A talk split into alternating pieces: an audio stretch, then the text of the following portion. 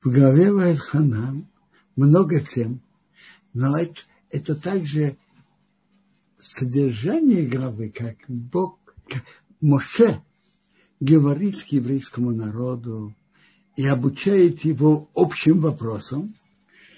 Э, ну, и в нашей главе есть две, две очень центральные темы. Кроме многого другого. В нашей главе повторяется 10 заповедей, которые были даны на горе Синай. И Моше говорит, рассказывает народу, чтобы он помнил и не забывал о том, как они стояли у горы Синай, и что они не видели никакого изображения, никакой формы. И повторяется 10 заповедей. И главу Шма Исраил, который каждый еврей читает два раза в день, это в нашей главе, глава Шма. Первая часть главы Шма – это наша глава. Вторая часть, во имя Шоме, это следующая глава. Так я начинаю пока по порядку. Я читаю. Сразу уже на русском. Моше говорит так, я просился у Бога в то время, говоря. Что в то время? Э, когда э, Бог ведь сказал Моше, что он не перешел Иордан. Так что же в то время? В то время, когда Моше вел войну, э, э, вел войну с Сихоном, царя Мори, и Ог, царь Башана, так он подумал, что если Бог это разрешил, и это тоже в конце концов стало территорией Израиля, еврейского народа, потому что Рувен и Год это попросили, так может быть это не разрешили частично, может быть сейчас не будет разрешено. Так интересное выражение. Вайтханан, Медраж подчеркивает, что это имя, это наше приводит, что Вайтханан значит, он просил бесплатный подарок. Бесплатный. Когда человек просит, то как, как вы думаете, у Моше были заслуги перед Богом? Были. Но когда он прос, просил за себя, он просил это как бесплатный подарок. Матнат хинам, бесплатный подарок. Я перейду и посмотрю, увижу землю эту хорошую, которая на берегу Иордана, на западном берегу Иордана. Хорошая, прекрасная, хорошая гора это или, Ливан. Он просил перейти и посмотреть.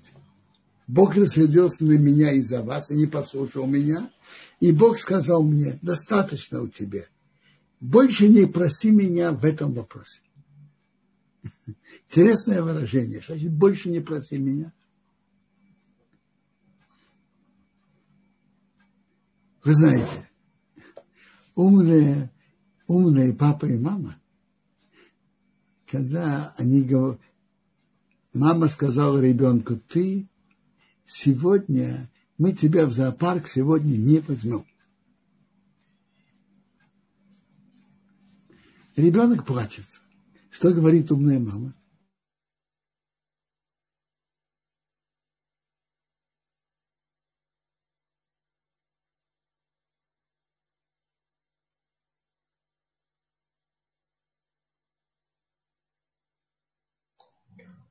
Робинсион, у вас пропала на секунду связь и выключился звук. Да, уже включился. Ну, хорошо. Э, умная мама, что говорит? Что говорит? Даже ты будешь э, прыгать на землю, капризничать. Мы тебя туда, то, что мы сказали, мы тебя не берем, мы не возьмем. Правильно? А если мама говорит, ой, не капризничай, не мешай мне. Что, что ребенок слышит между строк? Что если он будет капризничать, может быть, его да возьмут. А? Но я тебя прошу, не проси больше. Другими словами, тут надо знать, что молитва имеет могучую силу. И само то, что Бог сказал Муше, больше не говори со мной в этом вопросе, э, это означает, что молитва имеет очень могучую силу. И если бы Моше еще попросил, ему бы Бог позволил. Но Бог просит не проси. Теперь ты просил еще что? Пройти и увидеть.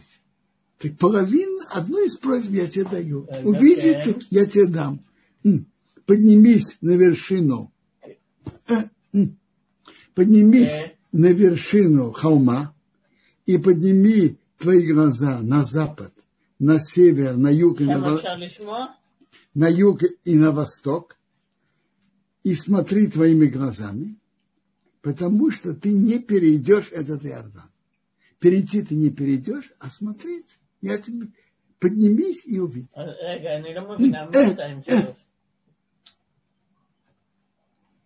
Укажи Иешуа, укрепи его, потому что он пройдет перед этим народом, и он унаследует их, эту землю, которую ты увидел.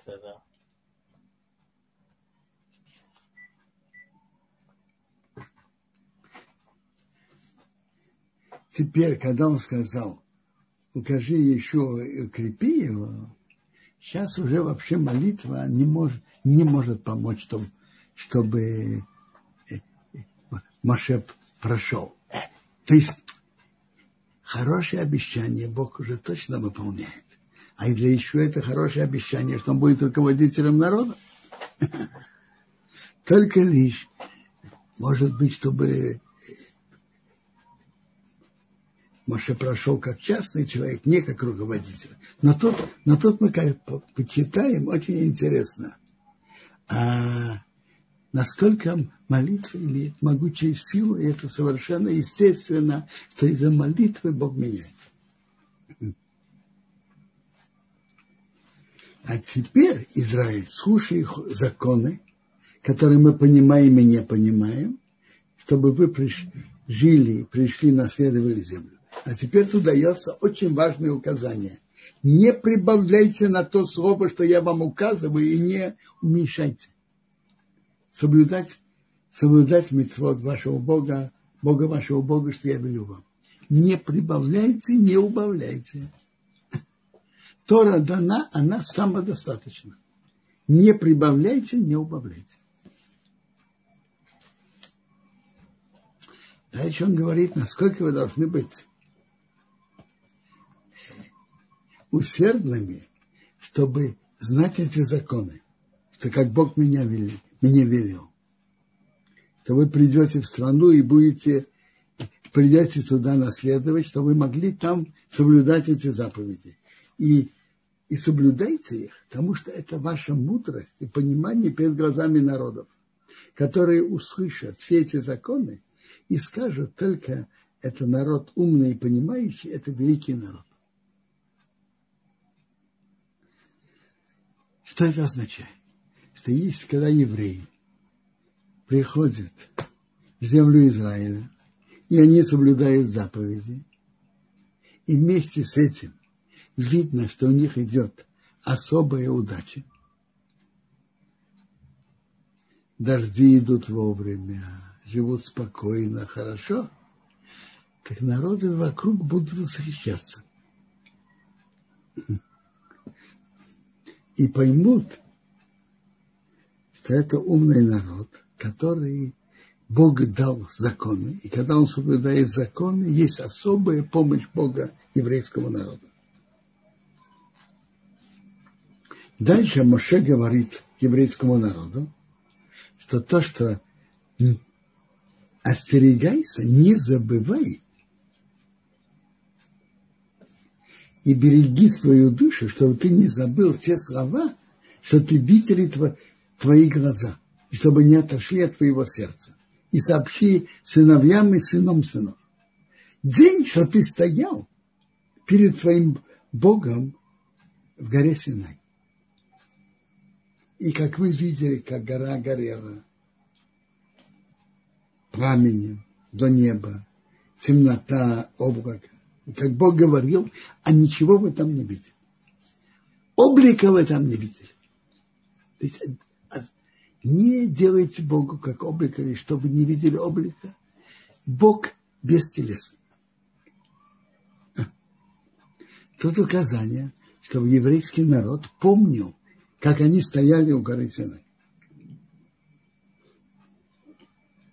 И Бог им, и Моше им говорит, что вы остерегались, не сделали себе никаких изваяний, ничего. И тут вдруг Моше говорит, тут же говорится о отдалении от идолов, правильно?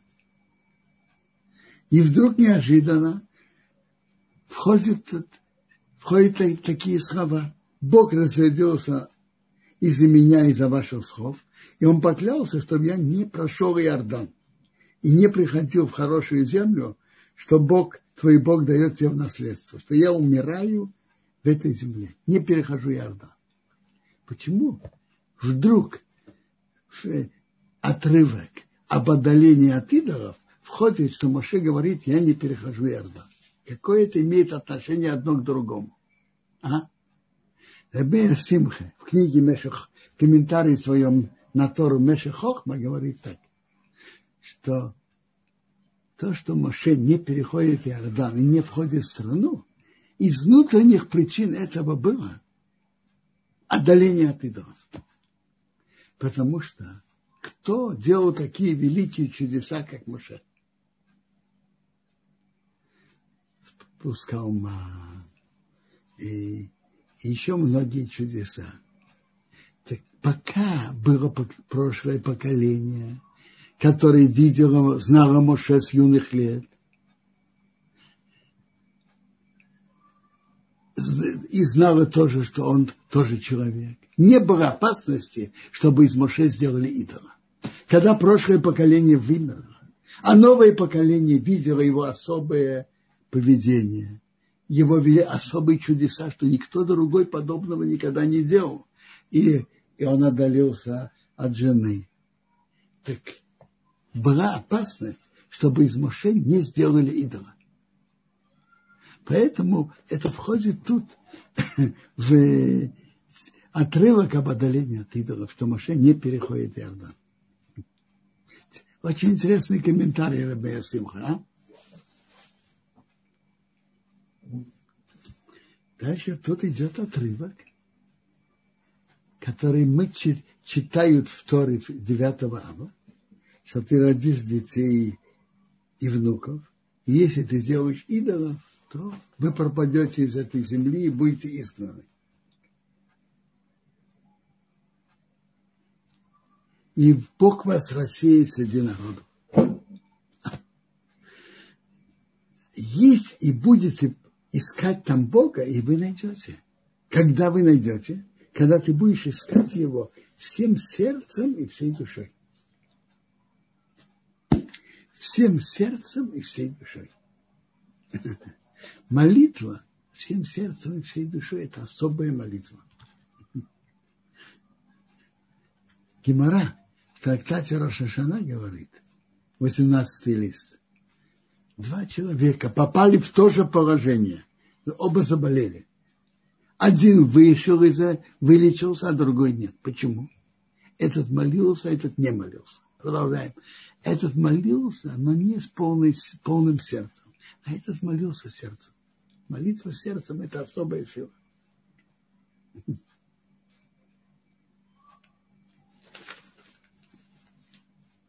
Теперь тут пересказывается заново 10 заповедей, которые были даны на горе Синай.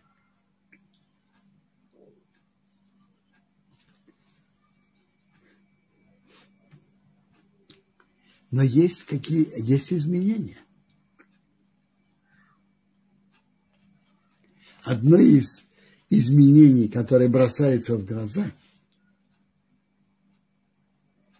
что в главе Ятро, когда пересказывается 10 заповедей, так там написано «Захорет Йомашабот Векадшо». Помни день субботний и осветить его. А тут написано Шамора в Йомашабот Капчо. Береги день субботний осветить. Соблюдай. Что такое захор и что такое шамор? Захор значит помни день субботний. помни, что день субботний он особый. Это означает упоминать, вспоминать при входе, что это особый день. Шаббат – особый день. И мы для этого делаем кидуш. Мы упоминаем, что это особый день. А шамор? Шамор это означает не делай, соблюдай, не нарушай, не делай никакой работы в шаббат. И Емара говорит нам, что так как в, тут в Ятро написано Захор, помни, а тут написано Шамор, то кто, кто обязан соблюдать, не нарушать, он обязан и вспоминать о субботе.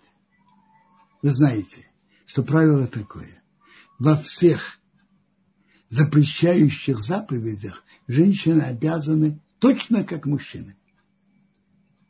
В повелительных заповедях Бог освободил в Торе женщин от, от повелительных заповедей, связанных с временем. Например, по основе закона женщина не обязана служить шофар, не обязана брать луга. Э, многие женщины, как правило, это да делают, но обязанности прямой нет. Так то же самое. Упоминать, что это день особый, это день субботний. Это повелительная мецва, связанная с временем. То вообще-то женщина должна была быть освобождена от этого.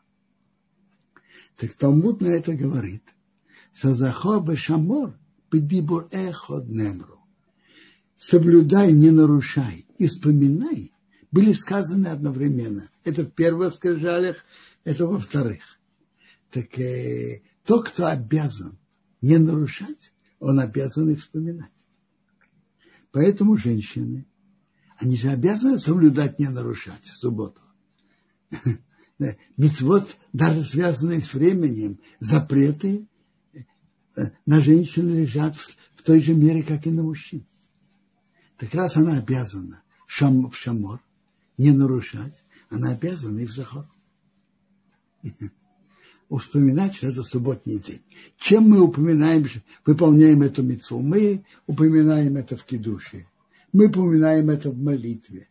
И даже говорят, что когда человек говорит другому, шаббат шалом, хорошей субботы, на идиш гуд шаббат, он тоже выполняет эту мецву. Он упоминает, что это особый день. Вы знаете, что на Рашона Кодыш, на святом языке, нету названия дней недели. Нету. Дни недели он только э, дни после субботы. Есть решен бы шаббат, первый день после субботы, второй, третий, четвертый, пятый, шестой. Все. Нет названия дней недели. То есть получается, что мы косвенно вспоминаем о субботе все дни недели. Но мецву мы выполняем, когда мы в субботу делаем кидуш. В молитве, и мы делаем это на вокале вина. Поэтому в кидуше женщины обязаны точно как мужчины.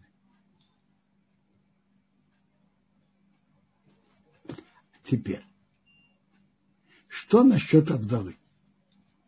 Провожать субботу, выйти из субботы. Женщины обязаны или нет? Так начнем так. Мнение Рамбама, что заход включает, помни о днем субботнем, мнение Рамбама, что захор включает в себя вспомнить о субботнем дне при его входе и при его выходе. То есть кидуш и Абдала это входит в митцву захор. А так как мы уже сказали, что женщины обязаны в шамор, то они обязаны в захор. По Рамбаму однозначно женщины обязаны в Абдале. Теперь есть мнение, что в захор входит только вспоминать день субботний, только при входе, а не при выходе. По этому мнению можно сомневаться, женщины обязаны или нет. Какой вывод на практике в законе принят. Как пишет Мишна Брура так, что лучше всего, чтобы женщина слышала Авдаву от, от мужчины. Киду женщина может сама сделать без, без малейших сомнений. Киду шаббат женщина может сделать. А вдову лучше пусть она слушает от мужчин. А если ей от некого, некого, от некого у кого послушать, так э, пусть она делает, а вдову сама.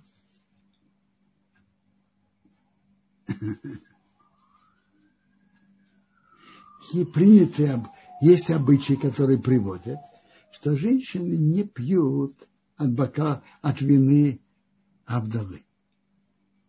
Но когда женщине надо делать Абдалу, а когда ты делаешь Абдалу, ты обязан выпить, так они пьют. Но если можно, я уже сказал, что лучше, чтобы женщина слышала Абдалу от кого-то другого, от мужчин. А если нет, пусть сама делает.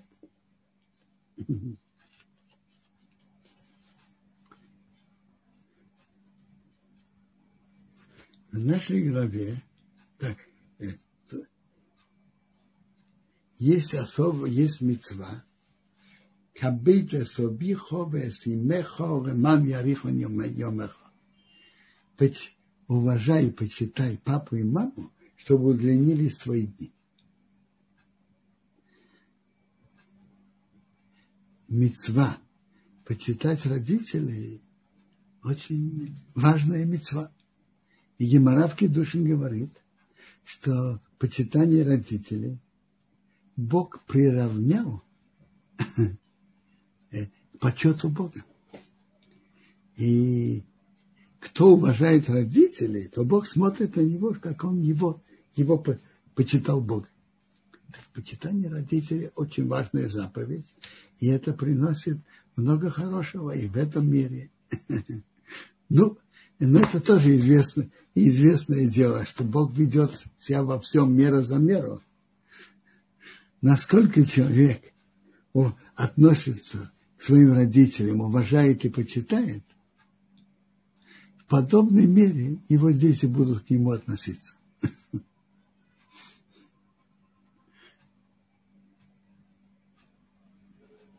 а, а мецва почитания родителей имеет в себе большую духовную силу. И значит, иногда это совсем непросто. Но это очень важная заповедь.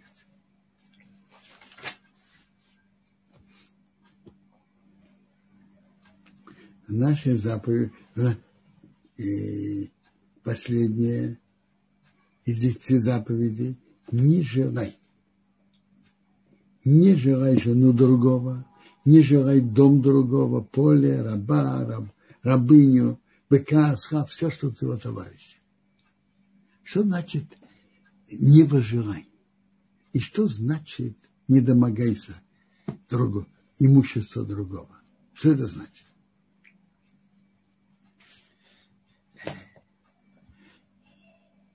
по мнению Рамбама, если кто-то уговаривает другого, давит на другого, что он ему что-то дал в подарок или продал, когда тот это не хочет, так он нарушает эту заповедь. Даже он ему заплатил полную сумму. Так пишет Рамбам.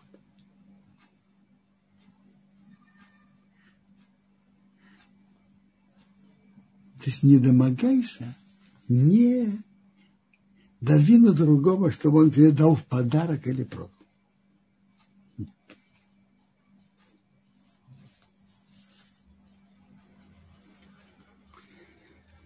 Мужчина рассказывает дальше, что когда вы слышали все эти слова, с самого начала ведь еврей, еврейский народ упрашивал, просил Моше, что он просил Бога, что Бог с ними говорил со всем народом. Так написано в главе Ятро. А вот после того, как, они готовились к этому три дня, и как они видели и получили, что Бог с ними говорил, они увидели, насколько это, насколько это тяжело, и насколько это, это совсем непросто. И это напряжение приводится, что у них душа вышла, и потом Бог им вернул. Так они услышали это. Они сказали, Бог показал нам свое величие, и голос его мы слышали. А теперь, почему что мы умерли?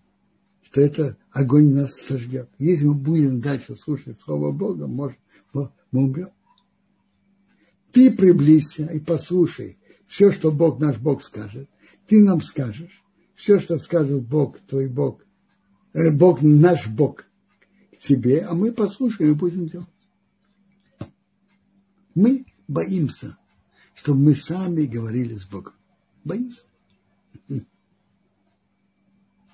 И услышал Бог голос ваших слов, когда вы говорили ко мне, сказал, я услышал голос слов этого народа, которые тебе говорили. Очень хорошо все, что они говорили. Хорошо бы, чтобы их сердце было у них то же самое. Бояться меня и соблюдать все мои заповеди все дни. Что значит? Раз они имели такой трепет и боялись, что Бог с ними говорил, так у них есть трепет перед Богом, чтобы этот трепет у них сохранился. Ты скажи им, вернитесь к вашим палаткам.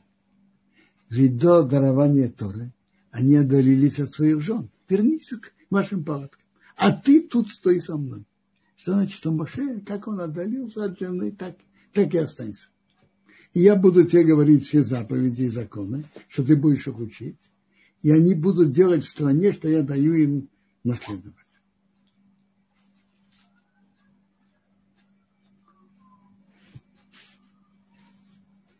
Э,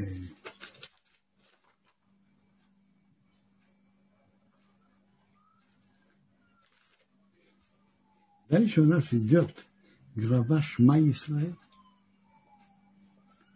это мецва, чтобы мы, каждый еврей это читал утром и вечером.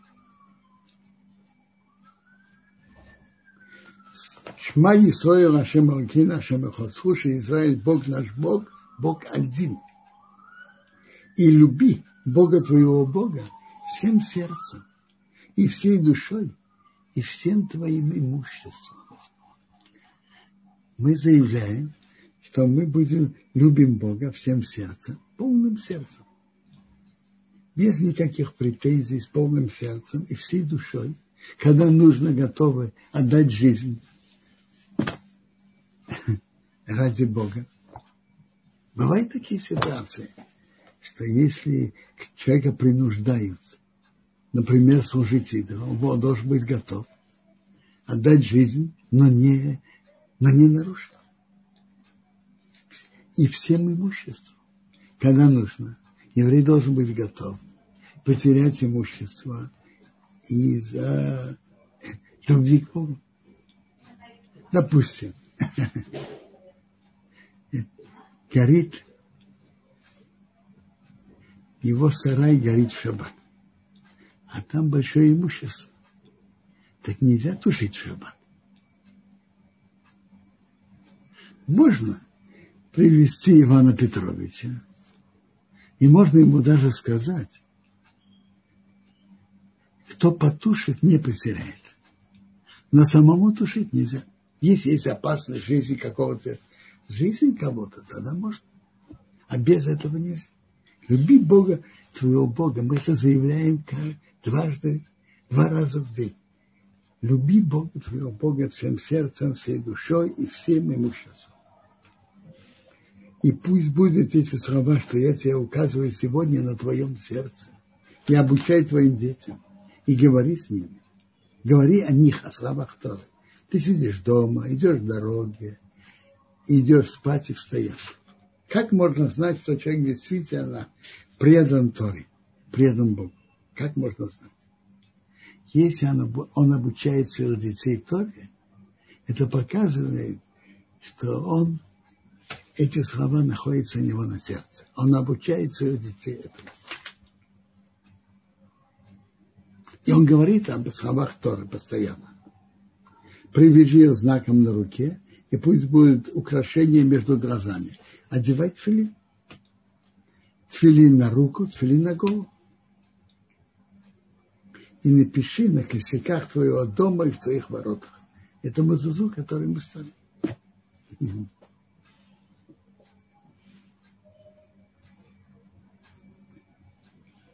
Интересно. Э, в первом предложении Шма Исраил, что это Шма Исраил, Ашем Элокина, Ашем Эход, что это основа, как каждый еврей знает эту фразу. Мы говорим это два раза в день. Человек перед кончиной говорит это принятие власти Бога. Это принятие на себя в общем плане власти Бога. Слушай, Израиль, Бог наш Бог, Бог один. Один, Бог един. Это основная фраза еврея.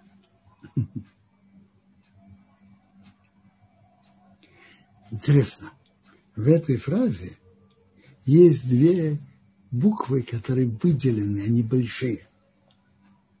Аин и слово шма, буква Аин, она большая, и буква Далет, она тоже большая.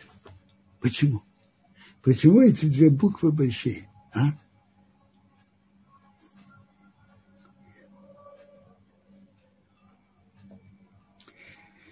Баратурим, Рабьянки Баратурим, говорится комментарий очень интересный. Он говорит так. Что составляет из себя сочетание этих двух букв? А? Что представляет из себя сочетание этих двух букв? Аин и Дан. А?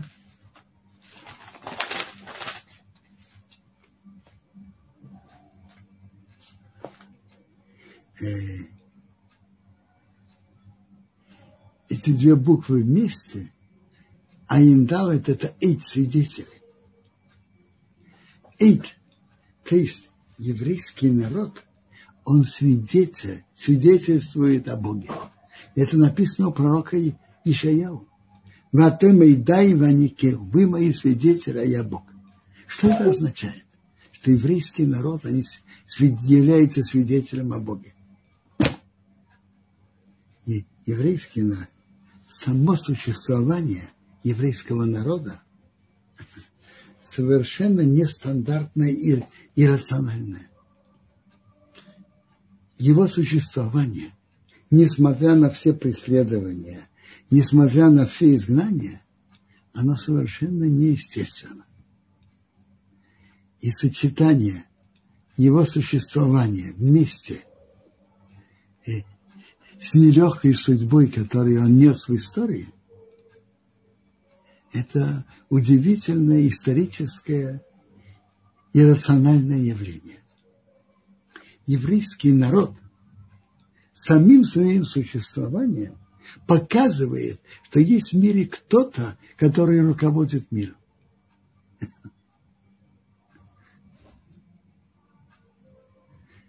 Даже другие народы тоже об этом ощущали. Рассказывает, не помню точно, кто немецкий, из,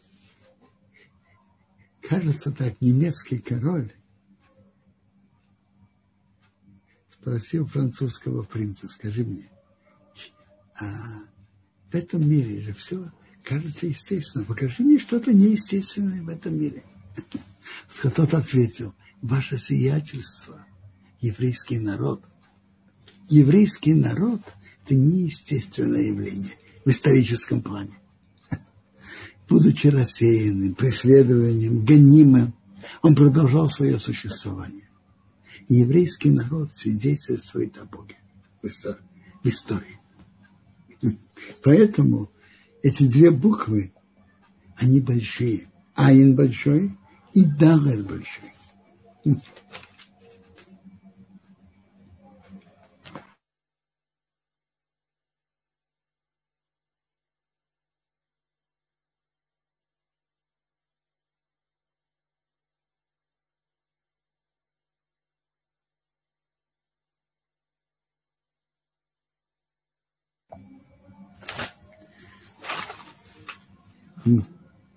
Моше обращается к еврейскому народу, когда ты придешь в страну, которым поклялся отцам твоим, Авраам, Ницук и Яков, дать себе, города большие и хорошие, которые ты не построил, дома, наполненные много добром, который ты не наполнил, вырубленные ямы, которые ты не вырубал, виноградники и оливки ты не посадил. Так если ты поешь и насытишься, остерегайся, что ты не забыл о Боге, который вывел тебя из земли египетской, из дома рабства. Это большое испытание. Когда у человека все идет легко и хорошо, есть испытание и загод возгордиться и забыть о Боге. И это то, что Моше обращается к еврейскому народу. Чтобы ты, когда тебе будет хорошо, ты придешь в добрую страну, найдешь много добра, найдешь посаженные деревья, виноградники и оливки, найдешь дома полные добра.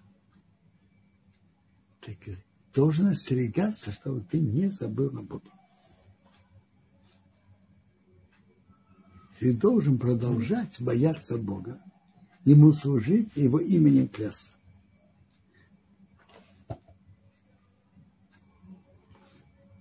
Тут дальше идет указание. Не испытывайте Бога, соблюдайте Его все заповеди и делай хаяшар атов, прямое и хорошее в глазах Бога что это было тебе хорошо, и пришел, наследовал хорошую землю, что поклялся Бог твоим отцам. Что значит делай прямое и хорошее в глазах Бога? А? В Торе есть много заповедей. Но есть ситуации, ситуации в жизни есть совершенно разные. И есть ситуации, о которых не написано ясно. Что же делать в этих ситуациях? Так тут написано общее указание. Так на это обращает внимание Рамбан. Делай прямое и хорошее в глазах Бога. Прямое и хорошее. То, что прямо и хорошо. Возьмем простой пример. Среди заповедей Торы написано, например, правило очереди. Кто пришел раньше, чтобы э, его приняли раньше? Не написано. Но это, это понятно и ясно по прямоте, по прямоте разума понятно, что тот, кто пришел раньше, ему полагается, что его приняли раньше. То есть есть указания конкретные, а есть указания общие делай прямое и хорошее в глазах Бога. Когда ты что-то делаешь, думай, что это было прямо и хорошо в глазах Бога.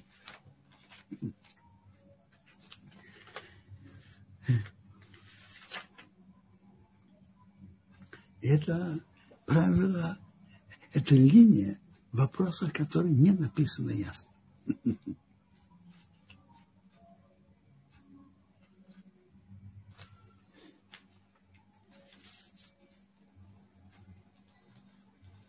Дальше Бог указывает, что когда вы войдете в страну, придете наследовать, Бог сбросит многие народы из-за тебя.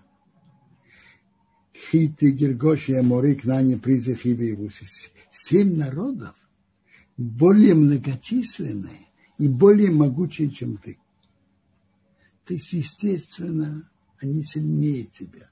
Но Бог их сбросит из-за тебя. Тут тут Моше говорит слова Бога, что они сильнее тебя, но Бог их сбросил. То, что разведчики говорили, что народы могучие, это было правдой. Но они не идут своей силой. А, а, они идут с помощью Бога. И Бог сбросит эти народы. Бог даст их твою перед тобой, разбей их, уничтожь, не заключай с ними союз. И не люби их. И не породняйся с ними. Тут запрет не породняться с ними. И, и это относится и к другим народам тоже. Не породняйся с ними дочку свою не дай его сыну, а твою дочку не бери, а его дочку не бери для твоего сына.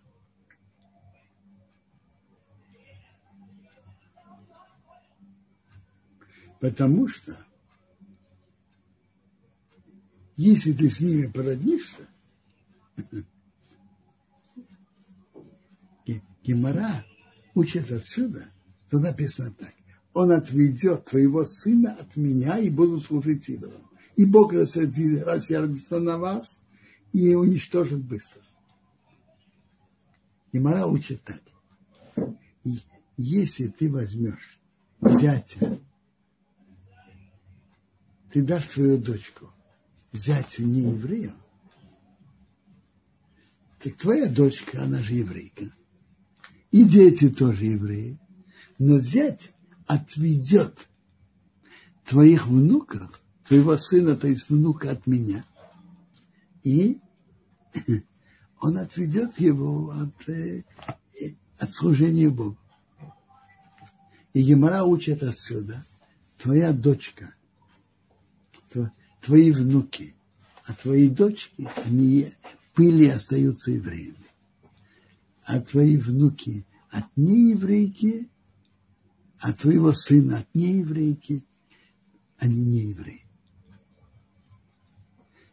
И если ты, твоя дочка выйдет замуж за зятя не еврея, он отведет твоих внуков, которые евреи, от детей твоих, твоей дочки от, от Бога. И, и тут указание не породняться с другими народами. Дальше Бог говорит, не потому, что вы больше других народов Бог за вас захотел и выбрал. Нет, вы меньше других народов. Но потому, что Бог вас любит. И потому, что Он поклялся, поклялся вашим отцам. Это не потому, то есть это не только ваше достоинство. Это потому, что Бог вас любит. И потому, что Он соблюдает клятву, что Он поклялся вашим отцам. Поэтому он это сделал. Ну, если есть вопросы, пожалуйста. А, спасибо огромное, Рабинтион. Есть вопросы здесь. Я видел самый первый. Э, Виталь, она спрашивает, в нашей главе есть еще заповедь беречь себя и свою душу очень и очень, чтобы не забыть слова, что, э, что вы видели. Обычно первая часть трактуется как заповедь беречь свое здоровье. А как же насчет продолжения? Смотрите, это верно, что это и связано с продолжением. Берегите себя, что не видели никакого изображения, никакого изваяния, и Бог бестелесный. Но все-таки из самого этого отрывка берегите вашу душу очень учится, чтобы мы берегли нашу жизнь и здоровье. Это тоже учится отсюда. И то, и то учится. Это то, что ответ на ее вопрос. Спасибо, Рабица. Тут есть вопрос от Ашера. Он уточняет, почему Ашен сегодня так э, не делает. То есть, что имеется в виду? Что многие евреи не живут по закону, а дождь и процветание все же есть. Вопрос хороший, но я не тороплюсь его задавать. Это как бы задать этот вопрос, как бы обратиться к Богу, чтобы было по-другому. Я вам скажу. Этот вопрос не вы первый задали. В Гимаре приводится, что это сказал Ахов, царь десяти колен, к еврейскому, к пророку Ильяу. Там была такая беседа. Э, годы Ахова, среди десяти колен, который правил десяти коленами, распространилось идолопоклонство Бао. И в то время Хиел из Бейсео построил город Ерихи, чтобы пророк Иешуа, когда он его занял и занял в субботу, заклял, что никто его не построил заново. Так там написано так, что он заклял старшим сыном он будет основывать город, а младшим будет строить ворота. Так Хиот это сделал, и у него, когда он закладывал основы города, умер старший сын. И пока он строил весь город, умерли его сыновья. И когда он устанавливал ворота, умер его младший сын. Какое упрямство, когда есть такое проклятие еще. Но он это сделал. И было утешение людей, которые сидят в трауре. И там встретились пророк Ильяу и царь десяти колен Ахот. Пророк Ильяу сказал, что то, что погибли все дети, все сыновья, и это не случайно, чтобы погиб один за умер один за другим, это потому, что он нарушил э, проклятие еще. Ахов на это заметил. Кто больше, учи, кто выше, ученик или учитель? Учитель. А Моше написал в Торе от имени Бога, что если вы отойдете и не будете, э, будете служить идолам, я замкну небеса, не будет дождя. А мы сейчас так служим идолам, и, прыг, и чтобы идти а служить идолам, у нас есть лужи, так много дождя, есть лужи, которые надо через них перепрыгивать. Нам трудно переходить через лужи, столько дождя есть. Это сказал Ахов Ильев. Так этот ваш вопрос уже был поднят тогда, правильно?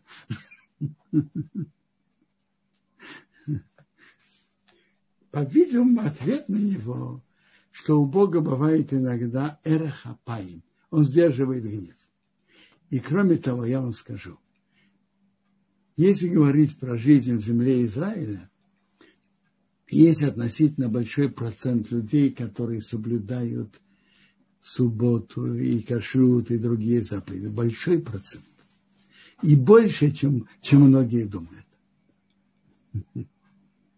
И в заслугу, в заслугу тех, кто соблюдает, идут дожди.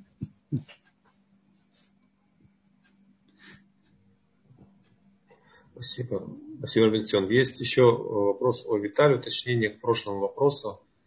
Э, то есть, выходит, жизнь и здоровье зависит от а, пометования о получении Торы. Можно так сказать? Не, не, не понял. Э, прошлый вопрос о Виталь был по поводу того, что чтобы важно, чтобы вы не забыли слова, да, чтобы вы не забыли то, что вы видели.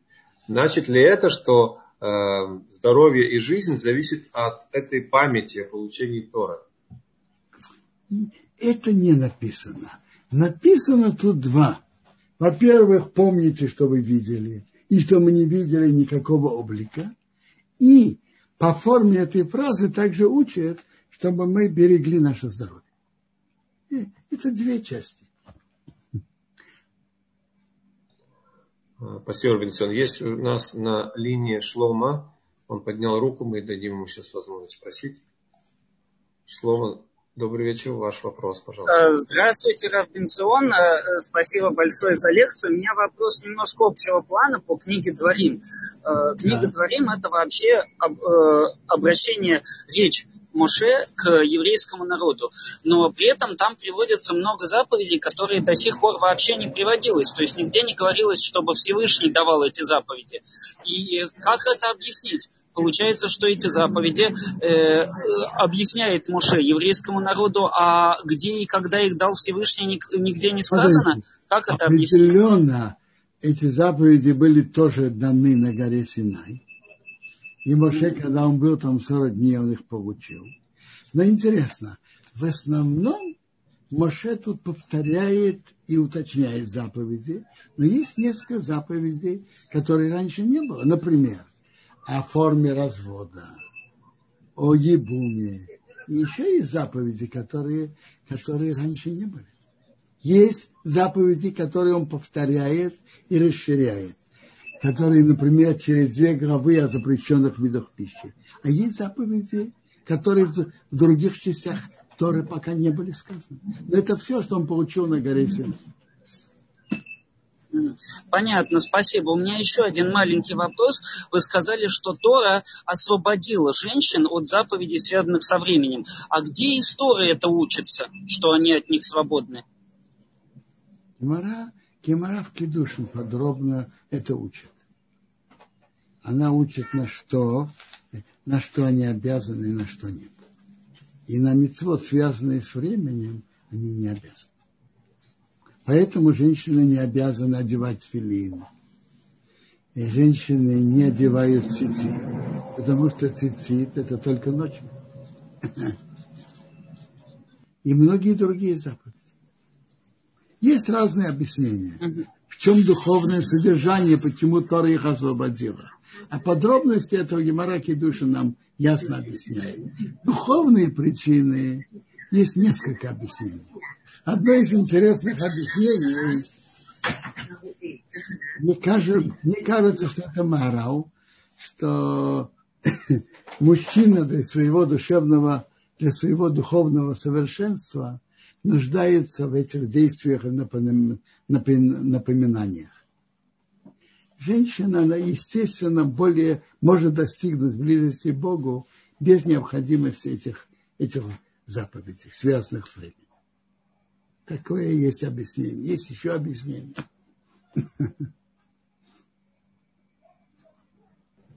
Да, спасибо большое. То есть я понял, что в Торе непосредственно это не прописано. Это Прямо не написано. Гемора, Гемора это анализирует кидуш. Угу, угу, понятно. Хорошо, спасибо большое. И последний вопрос, можно еще последний, если позволите, Да-да. еще один. Э, по поводу десяти заповедей. Я помню, что было такое объяснение, откуда мы точно знаем, что заповедь «не укради» относится к «не укради человека», а не «не укради э, предмет», что я помню, было такое объяснение, что э, э, все заповеди, они э, подразумевают смертное наказание, а за кражу предметов мы знаем, что смертного наказания нет, поэтому здесь кража человека, за которое смертное наказание есть. И вот я такое слышал, даже не помню, э, когда и от кого я как-то это принял, но потом я посмотрел, что есть и другие заповеди среди десяти, в которых нет смертного наказания. Ну там, например, не возжелай. Ведь если человек э, настойчиво предлагает что-то купить, за это нельзя смертную казнь дать. Э, и вот как это объясняется? Правильно ли я понял про объяснение я, демократии я, и про не желай тоже? Да, спасибо. Я вам скажу. Вам пересказали это, но не совсем, не очень четко и ясно. Есть такое правило в Торе, что каждое, это не, есть такое правило, каждое, все, что мы учим, мы учим из того, что написано прямо возле этого. А возле этого написано так, не убивай, не имей отношения с женой другого и не воруй. Те, которые написано до этого, не убивай и не имей отношения с женой другого, за них полагается смертная казнь. То, что есть потом, не выжелай, это другой запрет. И, между прочим, э, э, не свидетельство и ложное свидетельство, э, э, тоже иногда можно, иногда за это дают смертную казнь, тоже может быть. Но про, это называется давар авамид миньяно. Это учится, из того, что написано возле этого. А возле этого написано два запрета. Не, не убивай и не имей отношения с женой другого. И за эти два запрета полагается смертная казнь.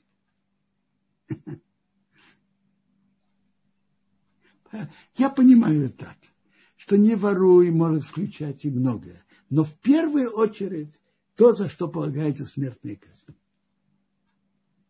Именно это самое главное содержание этого. Потому э, теперь вам ясно? Да-да. Шлома? Попросили, мы попросили Шлома еще раз включить микрофон для обратной связи, но, к сожалению, пока не получается. Есть еще вот вопрос? Вот есть вопрос.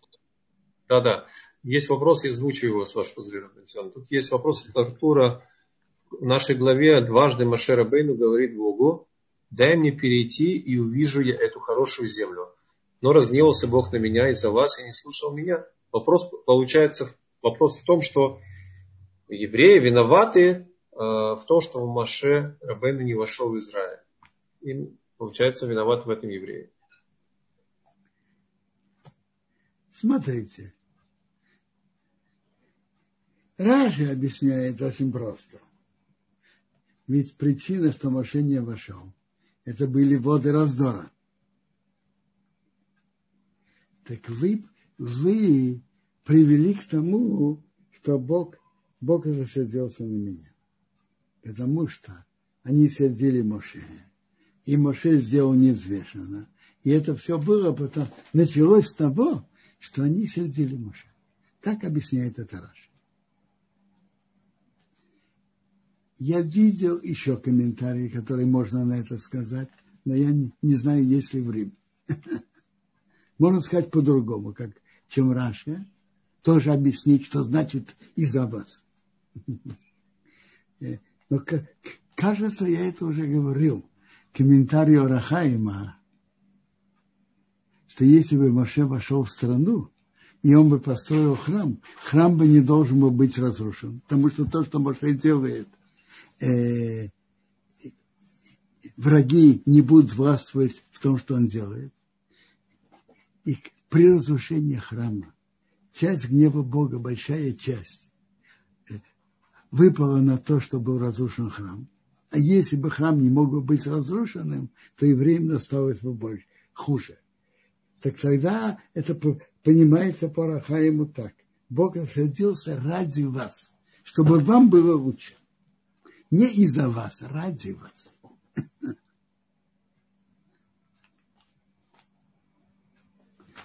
Ради вас.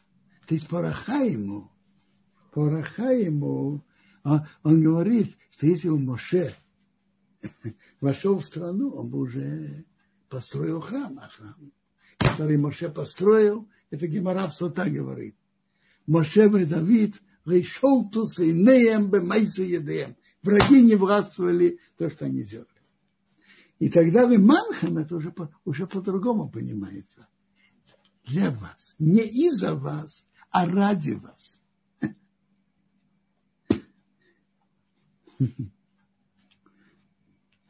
Ну, раз если есть еще время, я бы сказал э, интересный рассказ, как от Магида из Дубна, написано в нашей главе, не прибавляй на слова Торы и не убавляй. Он рассказывал на это такую притчу. Как-то соседка одолжила у своей соседки и кастрюлю. Попользовалась, вернула ей большую кастрюлю и еще маленькую. Она говорит, а что это такое? Так говорит, ну смотри, твоя кастрюля родила. Соседка это приняла, родила, продела. Ну, пусть будет так. Она с большей радостью ей шла одолживать. Она ей одолжила другой раз. Та не возвращает. Что это такое? За шаг, уже прошло несколько дней, что такое? Говорит, смотри, твоя кастрюля умерла. Она говорит, что, кастрюля умирает? Он говорит, скажи, скажи мне, пожалуйста, а, а кастрюли рожают? Если она может рожать, то она может и умирать. Другими словами, если человек себя чувствует, что может прибавлять, а может и убавлять. Ты не хозяин. Тора, Бог дал тебе Тору, ты принял, как ты принял. Ты не хозяин, не прибавляй и не убавляй. Не чувствуй себя хозяином, ты не хозяин. Но есть еще вопросы? Дорогие друзья, пока Рав Якубов задерживается, у нас есть еще возможность спросить Рава Бентиона о понедельной главе, что мы сейчас учили, пожалуйста. Есть поднятая рука. Секунду. Сейчас. Секундочку, посмотрим.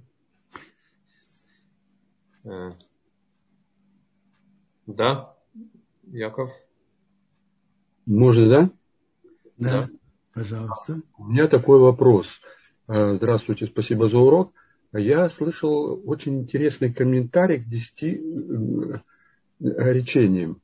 И не знаю, кто автор этого реч... объяснения. Суть этого объяснения такое, что когда первое выражение «они Ашем», то все остальные связаны именно с этой фразой. Допустим, «не убивай», «не убивай Всевышнего в себе», не воруй, не убивай, не прелюбодействуй, не иди в церковь, допустим. Э, то есть э, все э, заповеди связаны именно с первым речением. Вы слышали такое объяснение? Я не слышал. И как-то это не очень, не очень понятно. Не очень понятно. Ведь они каждый в какой-то мере автономны. То есть, когда говорится о «не воруй», то речь идет не о том, чтобы воровать яблоко или, допустим, деньги в банке, а речь идет о том, что не воруй э, у себя Всевышнего. Не убивай, это не означает убивать okay. человека, а не убивай веру Всевышнего, не убивай Всевышнего себя. То есть все, основные, все речения из десяти связаны именно с первым утверждением, а не Ашем. То есть он представляется, и все остальные, собственно, о том же самом. Послушайте, это может быть как друж, как э, друж, непростой пшат, может быть. Но по простому пшату это каждое само по себе. Но что да, первые два, они очень взаимосвязаны. Что есть Бог, и не принимай никаких идолов и никаких изваяний. Они связаны очень одно с другим. Это положительное, это отрицательное. А другие автономные. Не прелюбодействуй, это имеет в виду не то, что там за какой-нибудь женщиной другой бегать, а именно не ходить в церковь или, допустим, в мечеть. Смотрите. Твой, твой, твой, э, отец, твой Отец Всевышний, и, и с ним будь, а не с другим. Это правильно. Это правильно, что идти за какими-то идолами и за какими-то измами в нашем поколении, это как прелюбодействие в духовном плане. Это правильно. И это говорили пророки. Ведь еврейский народ – это как Э, невеста, а Бог это, это жених. И Бог заключил союз с еврейским народом. Если они идут за какими-то идолами, то это нарушение супружеской верности относительно Бога. Но, но простой, простое содержание десяти заповедей, как это написано. Добрый день всем. У нас сейчас недельная глава Вайтхана. И как известно, и, и, на, и на, этот шаббат имеет еще название. Шаббат на хаму. Почему этот шаббат на хаму?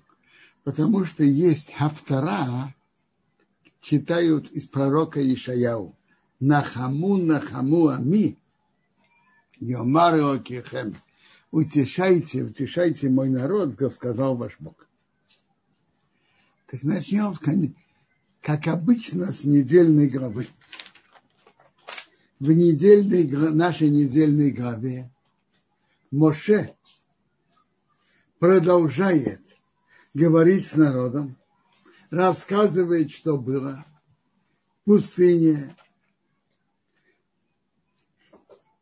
И рассказывает, что э, начинает он недельную главу, что я просился у Бога в то время, в то время говорят так.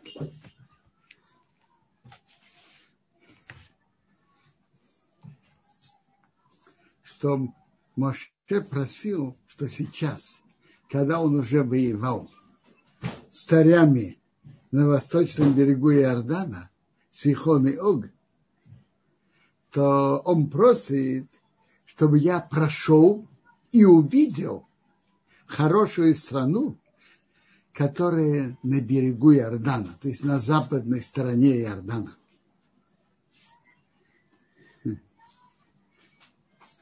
Так Моше просил пройти и увидеть. Интересно, написано в Эсхану. В Эсхану, значит, я упрашивал.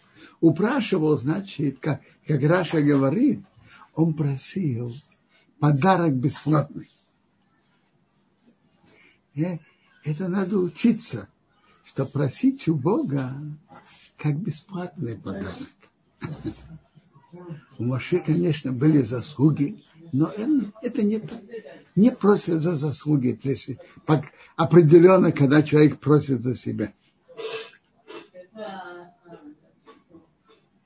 Бог рассердился на меня из-за вас, можно перевести ради вас, и не послушал меня. И сказал мне, тебе много, больше не проси меня. Что это за выражение «больше не проси»? Вы знаете, когда ребенок что-то просит, а родители приняли решение ему не дать, так умная мама говорит так. Капризничай, не капризничай, тебе ничего не поможет. Мы тебя сейчас гулять не возьмем. Тебе ничего не поможет. А вот если мама говорит, не упрашивай меня, не надоедай мне, что ребенок понимает? что есть надежда, что если он будет упрашивать, э, он получит. Так слышно между строк. Так что значит, Бог говорит ему, больше не проси. То есть слышится так, что молитва имеет могучую силу. И то, что молитва принимается, это как естественно. Но Бог просил у Моше, ты меня не проси но ты же просил меня пройти и увидеть. Одно я тебе даю. Поднимись на вершину, на вершину.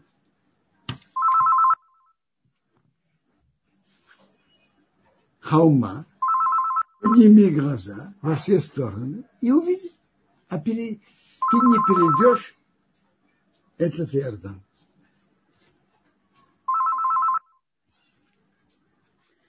И укрепи еще потому что он пройдет перед этим народом, и он даст им наследовать землю, которую ты видишь.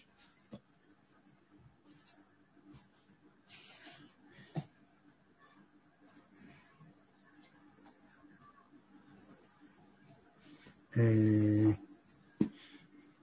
то есть Моше молился, но тут был расчет Бога, что он не принял молитву Моше.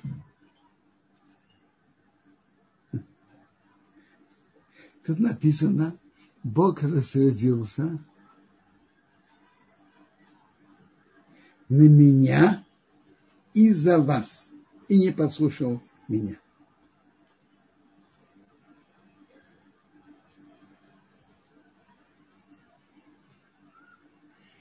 И можно, можно это понять по объяснению, которое привод, говорит Рахаим – и Малбим это тоже приводит, что то, что Бог не дал Моше войти в землю Израиля, это ради вас. Что это значит ради вас? Есть гемора в. Значит, тут же написано ради вас. Для вашего добра. Ради вас. Есть гемора в сота. Девятый лист. Написано, Моше и Давид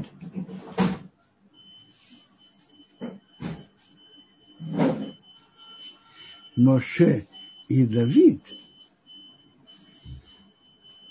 их враги не властвовали тем, что они сделали. Теперь, если бы Моше вошел в страну, то он бы также построил храм. А есть Гимара в Кедушин, есть Медраж, Натилим говорит так.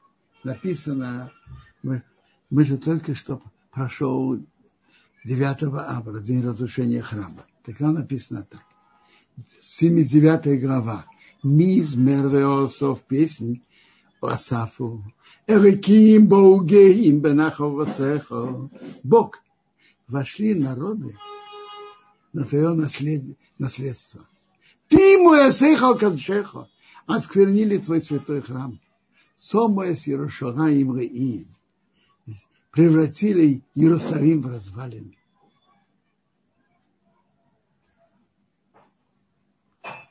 Задает Медраш вопрос.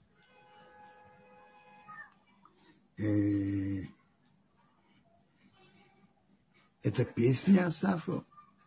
Это песня? Это же не песня. Э, это же оплакивание Асафа должно быть. оплакивание Асаву. Разрушили храм. Надо оплакивать. А что, тут, что за песни, что воспевать? Медраш отвечает, что то, что храм был разрушен, это помогло еврейскому народу, что гнев Бога вылился на храм, и еврейскому народу досталось меньше.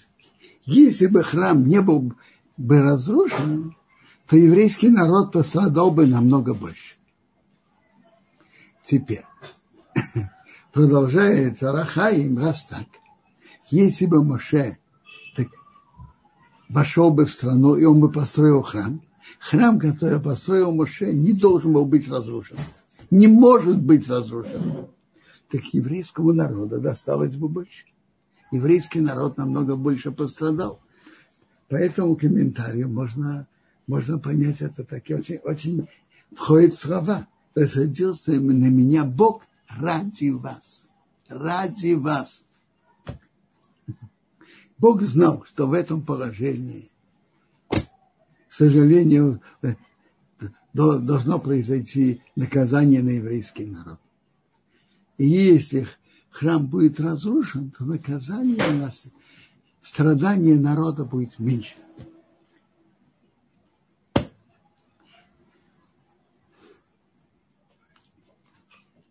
мы говорили о силе молитвы. И что молитва это естественно то, что человек молится Богу. И молитва помогает, это естественно. Так Бог создал мир. Интересная гемора в Рошишона, которая говорит, что молитва два человека попали в ту же беду. Оба заболели их болезнь равна, подобная одна другой. Или два человека. На них судебное дело. Их судят. Их положение похоже один на другого. Один вылечился, второй нет. Один вышел из суда чистым, второй нет.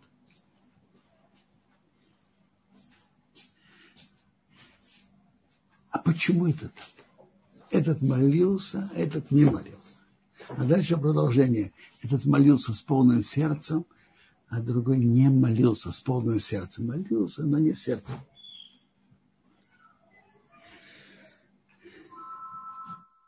Есть молитва с сердцем имеет особую силу. Это в нашей главе есть место, которое, из которого это можно услышать.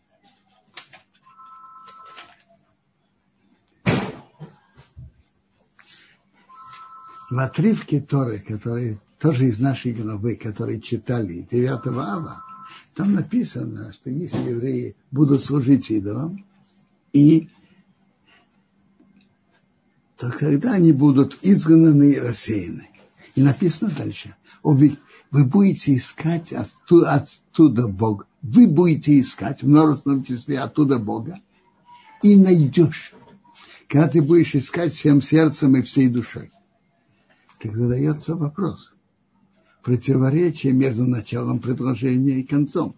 Начало предложения в множественном числе будете искать, а в конце единственное число найдешь приводит от имени Агро из Вильна, что, что сам текст, в принципе, на это отвечает. Найдешь, значит, кто найдешь. Когда ты будешь искать его, будешь искать всем сердцем и всей душой. Будете искать многие, а найдешь кто? Кто будет искать всем сердцем и всей душой. Дальше идет тут заповедь Торы – не прибавляйте на заповеди и не убавляйте от них. Бог дал в то, Тору полноценную и самодостаточную. Не прибавляйте и не убавляйте. Магия бездумная рассказывает на это красивую притчу. Соседка попросила, одна женщина попросила у соседки одолжить котелок. Одолжила. Какое-то время она возвращает ей котелок. Маленький, маленький, маленький котелок еще. Котелок, сам котел и маленький котелок. Он говорит, а что это такое? Говорит, смотри. Э, она родила.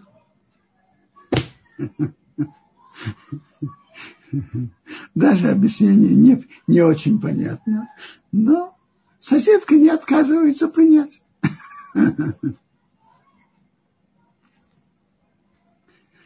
И у нее появилось больше желания одалживать ей. Это выгодно, нет? Какое-то время она одолжила. Проходит время, она не дает. Спрашивает. Подходит к ней, а что это такое? Говорит, смотри, твой, твой котелок умер. Она говорит, что значит? Котелок умирает? Он говорит, а, а он рожает? Моя Медуна имел в виду так. Человек чувствует себя хозяином, прибавлять, убавлять. Ты не хозяин. То, что Бог дал, дал.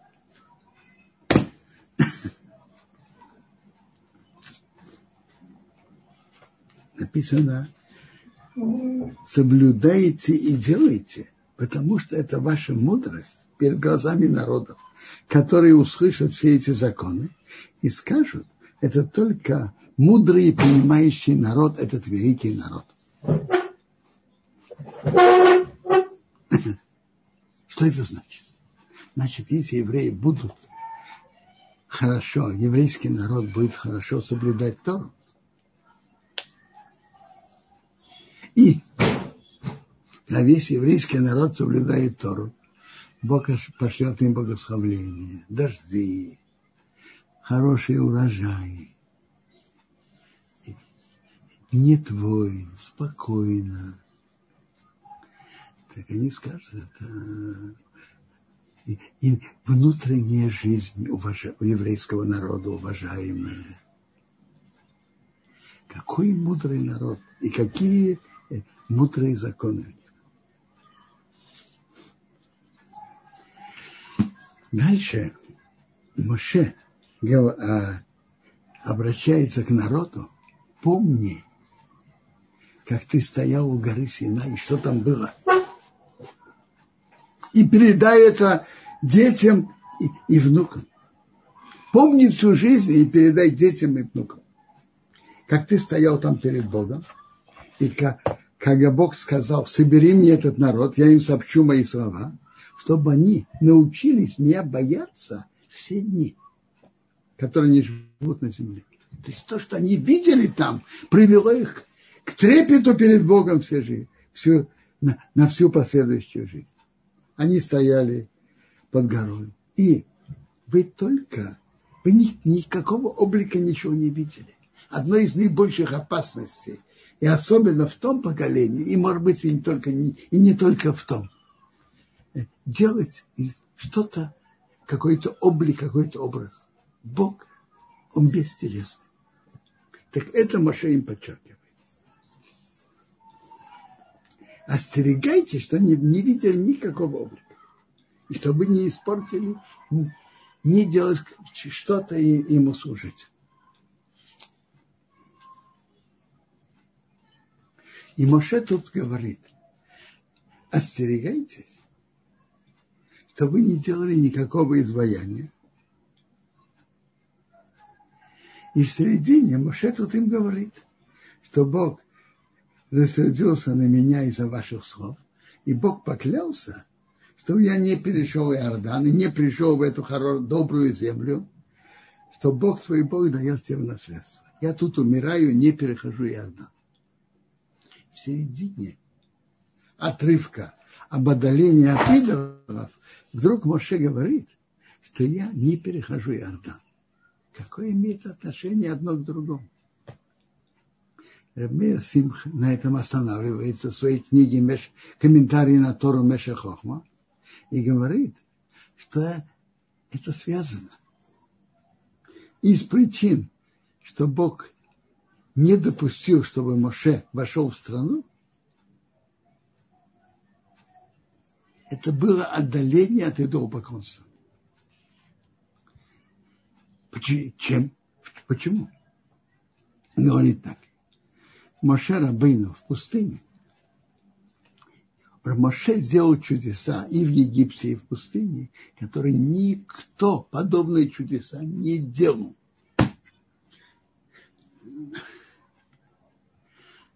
Так пока жило прошлое поколение, которые помнили Моше с юных лет, и были даже наглецы, которые обращались к Моше как э, и общество Короха, которые говорили, вся, вся община святая, почему вы возноситесь над общиной Бога? То есть э, мы, я и ты на, на той же доске, мы же равны.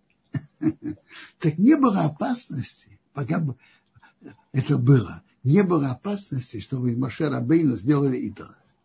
Когда все то поколение вымерло в пустыне, пришло новое поколение, и которое видело величие Моше, и не видела его в юные годы, возникла опасность, что если Моше войдет в страну, чтобы и самого Моше, Моше не сделали идола. Так пишет Рамея Симха. И это из причин, почему Бог не хотел, чтобы Моше вошел в страну. Чтобы из Моше не сделали идола. Такие чудеса, которые Моше делал, подобных им никто другой не делал.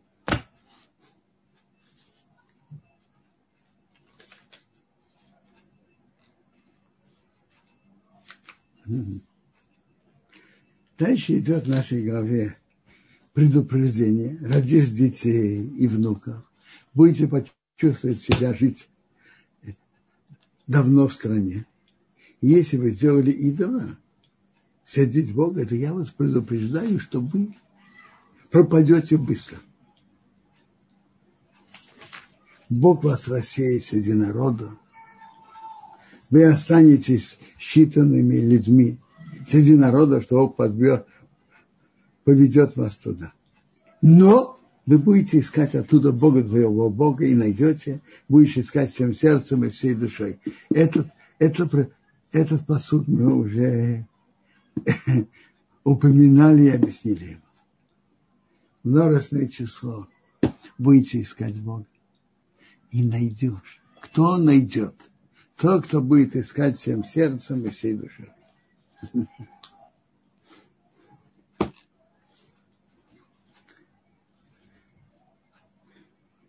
Теперь Бог, Тора говорит дальше, потому что Бог любит твоих отцов, выбрал их потомков и вывел тебя своим великой силой из Египта, чтобы прогнать народы более многочисленные, более могучие от тебя перед тобой.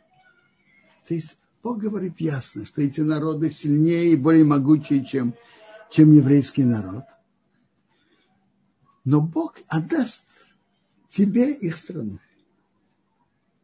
И говорит, что вот ты знал сегодня и принял вину к сердцу, что Бог на небесах наверху, на земле внизу больше нет. Только один Бог есть, больше ничего.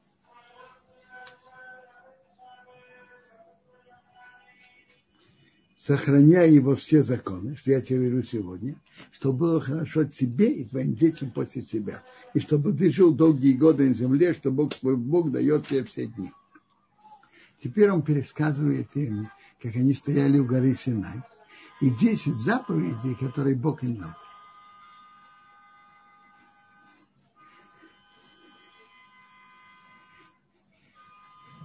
Десять заповедей, из них – ну, первое, я, я Бог твой Бог, который вывел тебя из Египта, чтобы не было у тебя никого служить, не было идолов и не, и не поклоняйся им, не служи.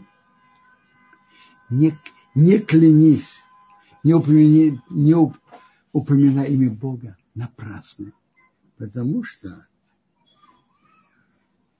Бог не оставит чистым, кто поклянется ложно. Четвертая заповедь из десяти – это соблюдать день суббот не осветить, как Бог тебе велел. Шесть дней работы, а седьмой – отдых полный для Бога, не делай никакой работы. Так интересно. Не, не, не, не ты, не твой сын, не твоя дочка, ни раб, ни рабыня. И даже животное, евреи, чтобы не делало работу. Так интересно. В Ятро мы читали Захорет ема шаббат. Помни день субботний. А тут написано шамор, соблюдай. Вы знаете, что такое захор и что такое шамор? Захор значит э, захор, помни, что это особ, суббота это особый день. Помни, что суббота особый день. И упоминай об этом при входе в субботу, при выходе из субботы. Так пишет Рамбан. То есть то, что мы делаем кидуш при входе субботы, на бокале вина, то, что мы делаем Авдалу при выходе из субботы, так это мы выполняем мецву. Помни день субботы.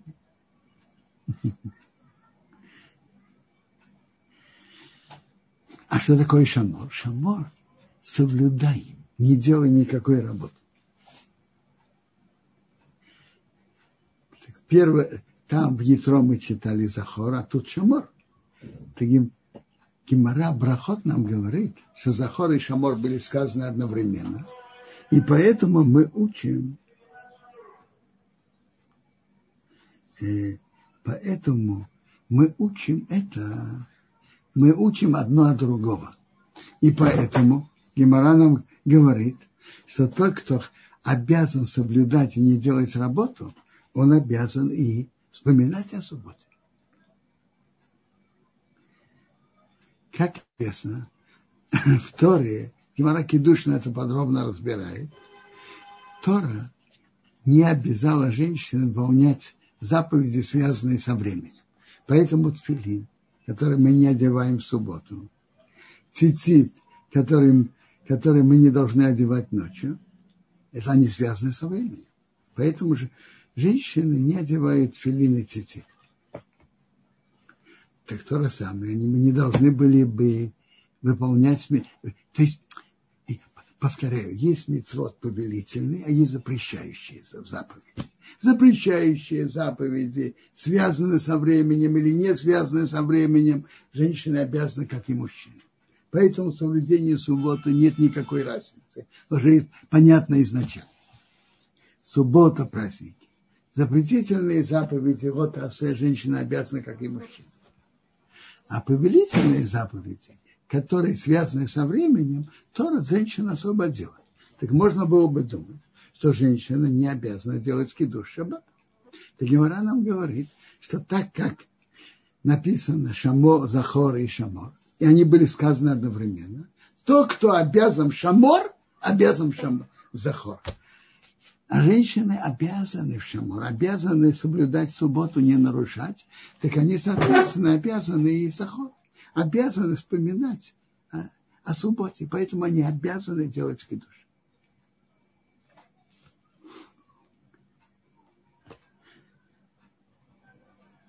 А вот, а вот что насчет, э, ну, и законов кидуша, что перед кидушем вечером нельзя есть нельзя пить.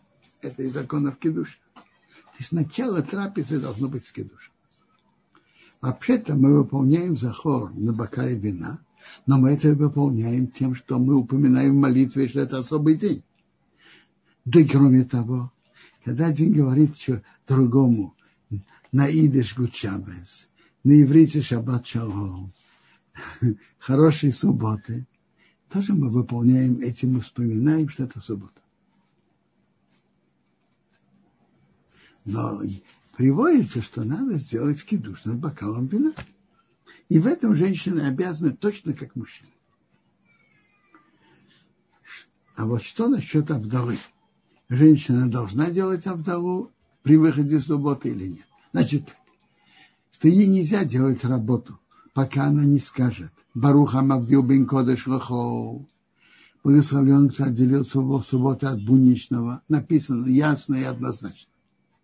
Если женщина хочет делать работу, так либо она молится и говорит отделение от субботы, от будничных дней молитве, либо она говорит эту фразу «Благословлен, кто отделил святой от будничного».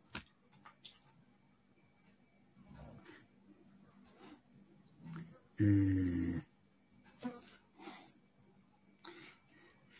а вот что насчет делать Авдалу на бокале вина? Ведь ну, мы упоминаем и в молитве над бокалом вина э, на выходе субботы.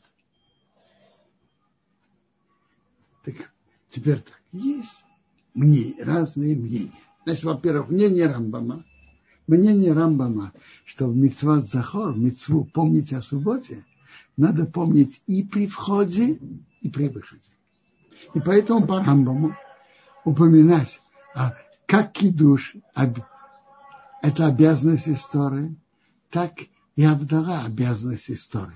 Упоминать о субботнем дне и при входе, и при выходе. Поэтому по Рамбаму, конечно, женщины обязаны делать, делать Авдалу или слушать Авдалу. Теперь есть мнение, что что это, что кидуш этой истории, а Авдала, сказать, что вышла суббота, это не история. Есть мнение, которые так считают. То есть они спорят на Рамба и считают, что это не история. Но, но даже и, и те, кто так считают, из, некоторые из них считают, что же раз постановили делать Авдаму, то постановили наподобие кидуша. И женщина тоже обязана. Но есть мнение, что женщины не обязаны делать Авдаму. Есть такое мнение. Что же делать на практике? На практике то, что принято, э, то, что написано в, в, в законе, что женщины, если они могут слышать от мужчин, от мужа или кого-то другого от мужчины, пусть слушает. А если нет, то пусть делает Абдалу сам. Если нет кого слушать, пусть делает Абдалу сам. Приводит, что изначально женщины, их обычай не пить вино от Абдалы. Правильно. Но когда нужно, если, человек, если, если им нужно делать Абдалу, а если делают Авдову, то надо и выпить. Так они пьют. Но если они могут слушать от мужчин, это лучше.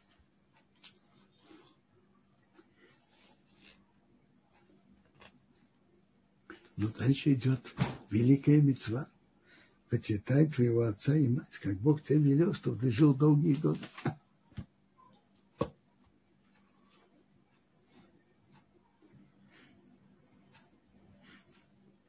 Эти первые приводится, что первые э, были же две скрижали. На одном первые пять, на другом вторые пять. Первые пять это между человеком и Богом. Вторые пять, между человеком и другим человеком. Так вторые пять это не убивай. Не занимайся развратом женой другого. Не воруй. Не говори другого товарища ложное свидетельство, и не желай жены товарища, и не желай дом товарища. Раба, рабы. Теперь, наши мудрецы, Раша, Раша говорит, не воруй. Первую очередь имеется в виду не воровать человека. Почему? Потому что каждая заповедь мы учим из того, что написано возле него. А тут возле него написано не убивай не занимайся развратом женой другого. А за это, как известно, полагается смертная казнь. Так не воруй тоже. Э, э, не воруй тоже то, что, за что полагается смертная казнь. А за что полагается, какое воровство полагается смертная казнь? Не воруй человека. Я понимаю, что вообще это в широком плане все входит в это слово. Не воруй. Но в первую очередь то, за что полагается смертная казнь, не воруй человека.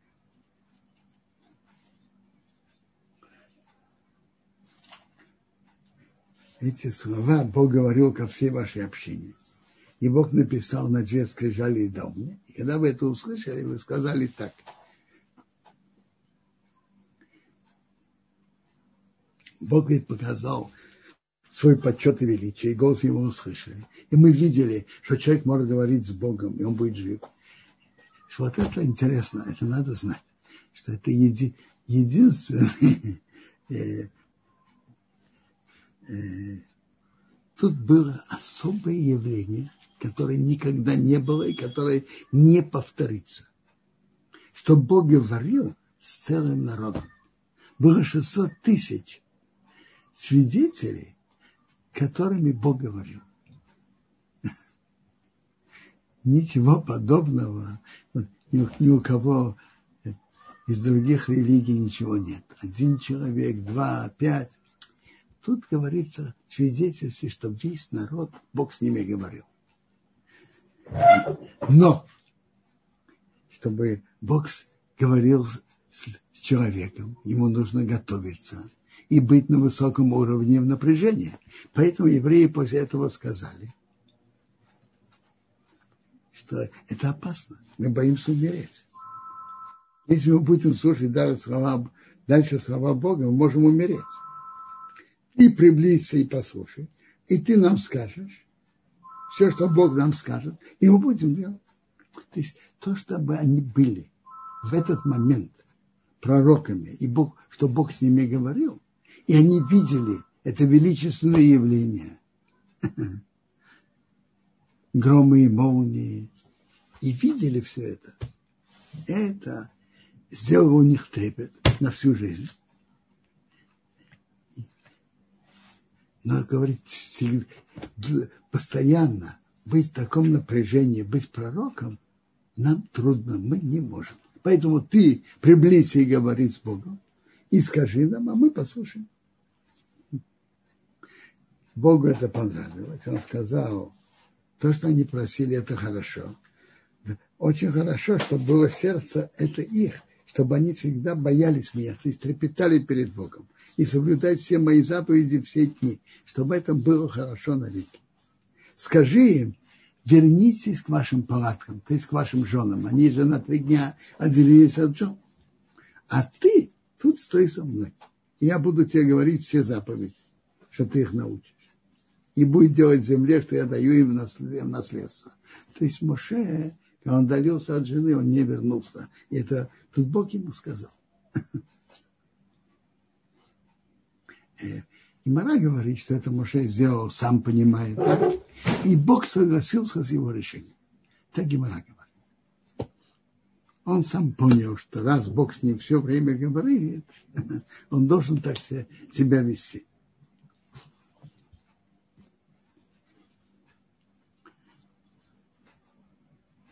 Нашей главе есть первый отрывок Ишмаисова, который э, есть мецва читать это два раза в день, вечером и утром.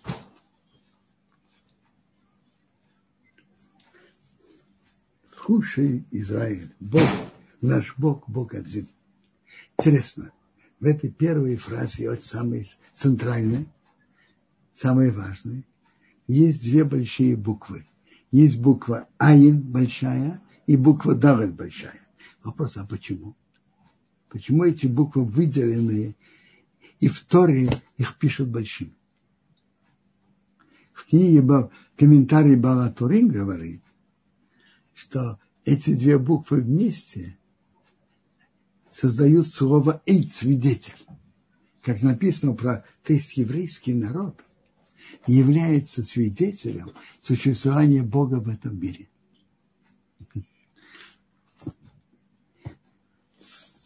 Жизнь еврейского народа, его существование, вопреки всем правилам и законам истории, является ясным свидетельством о руке Бога в истории. И многие народы на это обращали внимание. Многие народы. Что как это еврейский народ существует, благодаря чему, как? Любители евреев, антисемиты, если они открывали глаза и на это обращали внимание, то видели в этом что-то особенное иррациональное существование еврейского народа в истории. При всех преследованиях, при всех рассеяниях. Так еврейский народ, он свидетель. Так написано про Ишая. Ватем и дай. Вы мои свидетели. И дальше. Э, мы читаем. Люби Бога твоего Бога всем сердцем и всей душой и всем имуществом. Значит, всем сердцем чтобы сердце было полно любовью к Богу. А что такое всей душой? Когда нужна, то каждый из нас должен быть готов отдать жизнь, чтобы не нарушить, чтобы не служить идолам, например. Не служить идолам. Каждый, из, каждый еврей должен быть готовым отдать жизнь. А всем имуществом всем имуществом тоже каждый еврей должен быть готов в случае необходимости отдать жизнь, чтобы не нарушать запреты Торы. Допустим, человек попал в место, и он не видит пока реальности, чем и заработать, не нарушая субботу. Даже находясь в очень стесненном положении, нельзя нарушать.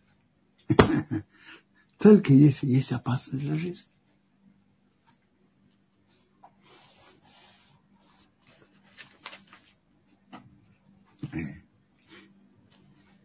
Есть еще темы в голове, но я бы, я бы перешел, как говорит, сказать несколько слов про вторую. А вторая у нас особое, как я уже упомянул, Нахаму, Нахаму, Ами, Еймар, Элакихем.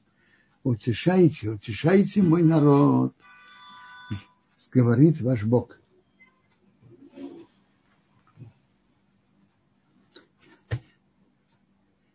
Поэтому эта суббота так и называют. Шаббат Нахаму. Это суббота особо радостная. Между прочим, интересно, в этом году Шаббат Нахаму совпало с 15 авом, что это тоже день радостный. По нескольким причинам, которые упоминаются в Таниц, Гимаре, Бобе Басре.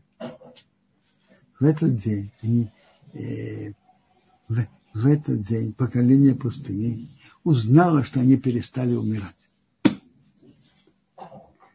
15 ава. Так, а скажем, мы прочитаем несколько первых предложений из Авторы.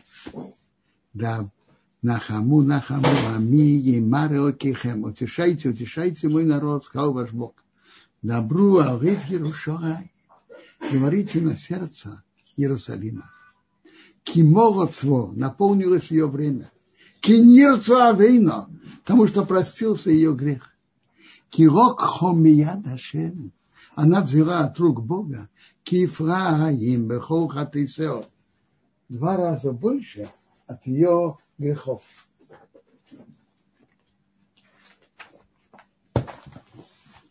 Что значит эти, эти слова? Молбим в комментарии говорит так. Утешайте мой народ, и что еврейский народ вернется в свою страну. Весь еврейский народ со всех концов земли построит храм. И будет другая, другого типа жизни, духовная жизнь. То есть э, будет и, и нормальная физическая жизнь. Но, но будет особая, особая духовная жизнь. Еврейский народ соберется под руководством потомка из царя, от царя Давида. То, что мы его называем Мошех. Почему Мошех? Мошех – это помазанник. Помазанник, и который соберет весь еврейский народ и поведет весь еврейский народ по Торе. Так тоже написано три фразы. Утешайся. Почему? Наполнилось, потому что наполнилось ее время. Потому что искупился ее грех. Потому что она взяла от рук Бога два вдвойне от ее грехов. Молбин на месте говорит так. Это же есть Гемара в Санедре, который говорит, что приход Машиаха может быть двумя путями. Есть написано у пророка Ишая в другом месте, а не Ашем, я Бог, бейта ахишена. Вовремя ускорил. Спрашивает Гемара, что значит, что значит вовремя и ускорил? Или вовремя, или ускорил. Как это сочетается вместе? То Гемора отвечает на это так. Если Зоху они заслужили, а Хишена я ускорю. Мужья придет раньше установленного времени. А если Рейзоху не, если они не заслужили, то боится вовремя. То есть, если они заслужили и исправили, что надо, то приход Мошеха будет раньше когда они исправили, что надо, то благодаря заслугам он придет сразу. Если же нет, то есть определенное время, мы не знаем его, но есть такое определенное время, что раньше, позже которого точно не будет приход Машеха. Не позже. Мы это время не знаем. Это одна из наиболее скрытых тайн наиболее скрытых тайн. Как Гемора, Гемора в Санедран выражается об этом. Либо репуме регали. Мое сердце к моим устам не раскрыло. То есть это тайна.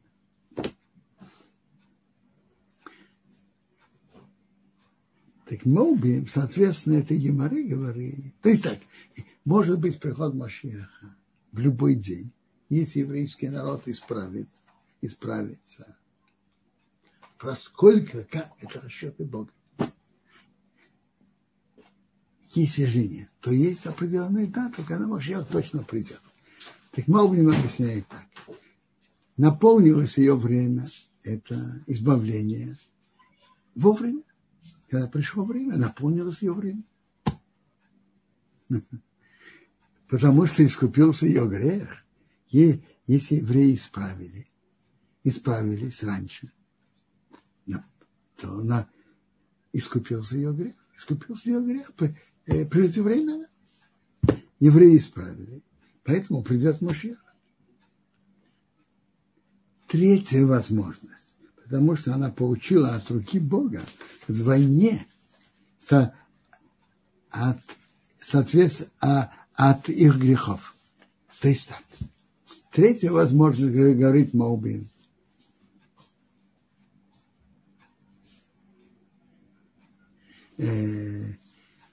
что иногда бывает, и может быть, чтобы страдание евреев было больше, чем, на, чем обычно, больше, чем должно было бы быть.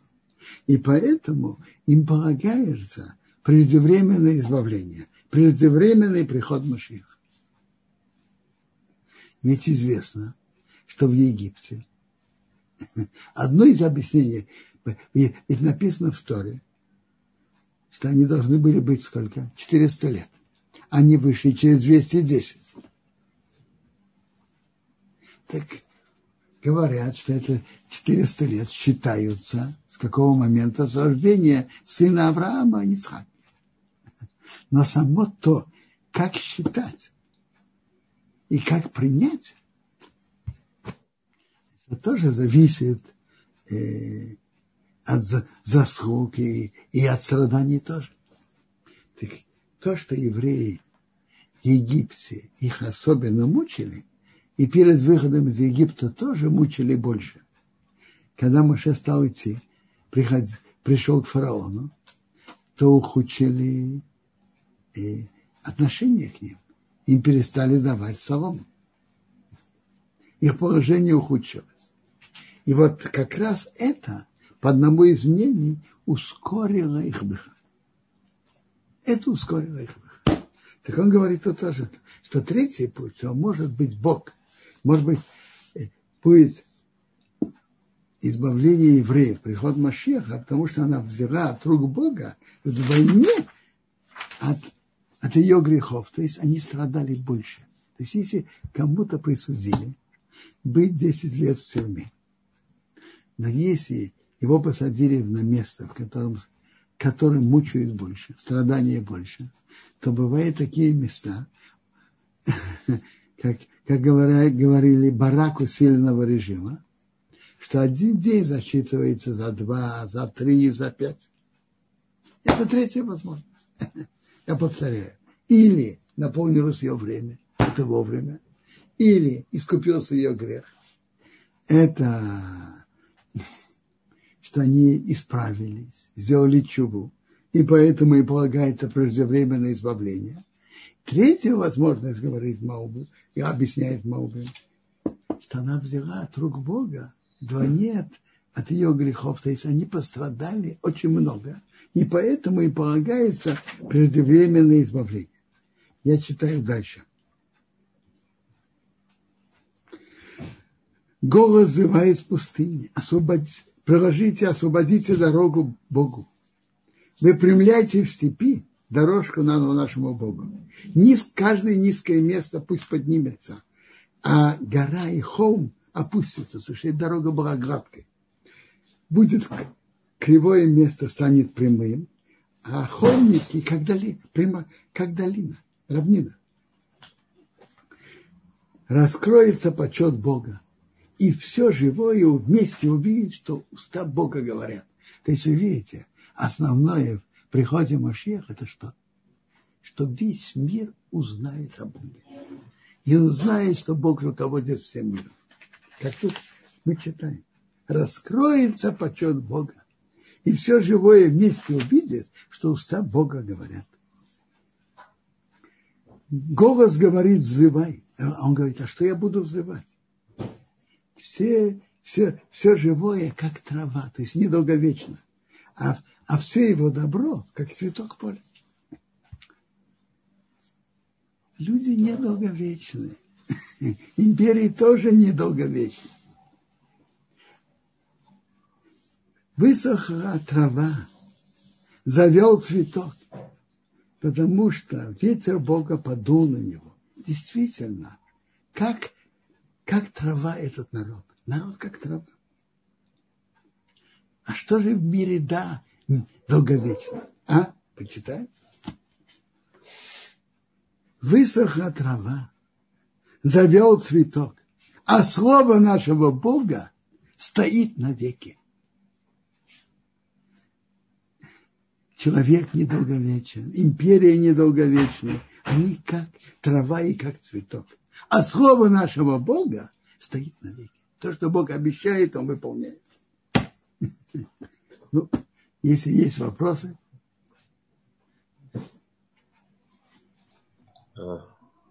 Робинсон, есть вопросы, прислал, если вы видите. Что? Тут спрашивает Алексей из Литвы. Если ты слушаешь уроки, духовно возвышаешься, а финансово не поддерживаешь, будет ли это воровством?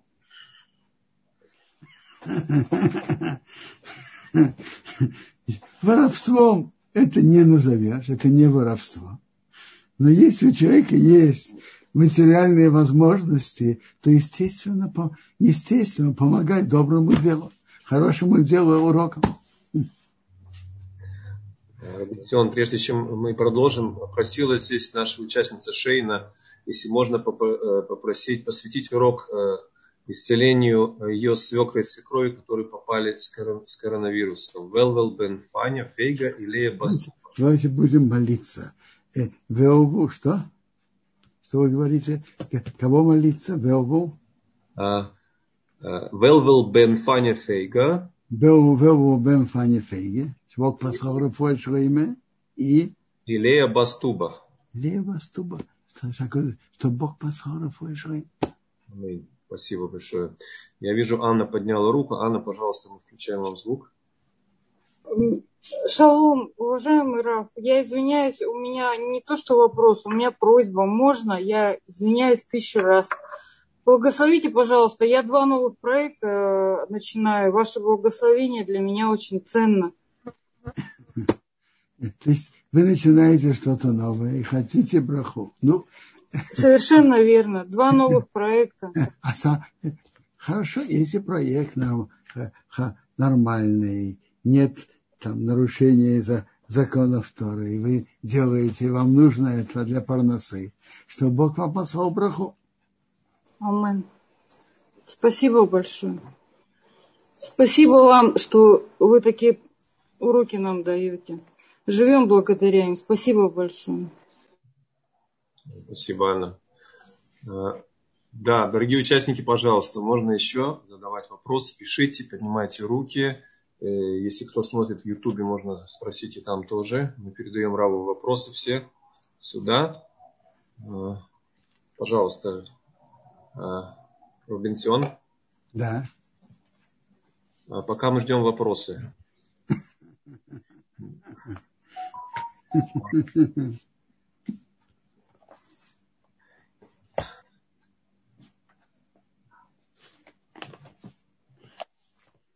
Может, пока использовать время, пока ждем. Да, пожалуйста, Бенсон. Наша глава заканчивается так, что Бог, что Маше обращается к еврейскому народу, чтобы они знали. Не потому, что вы больше других народов, Бог вас захотел и выбрал. Нет, вы меньше других народов. Но, но почему же Бог таки вас выбрал? Потому что Бог вас любит и он соблюдает клятву, что он поклялся вашим отцам.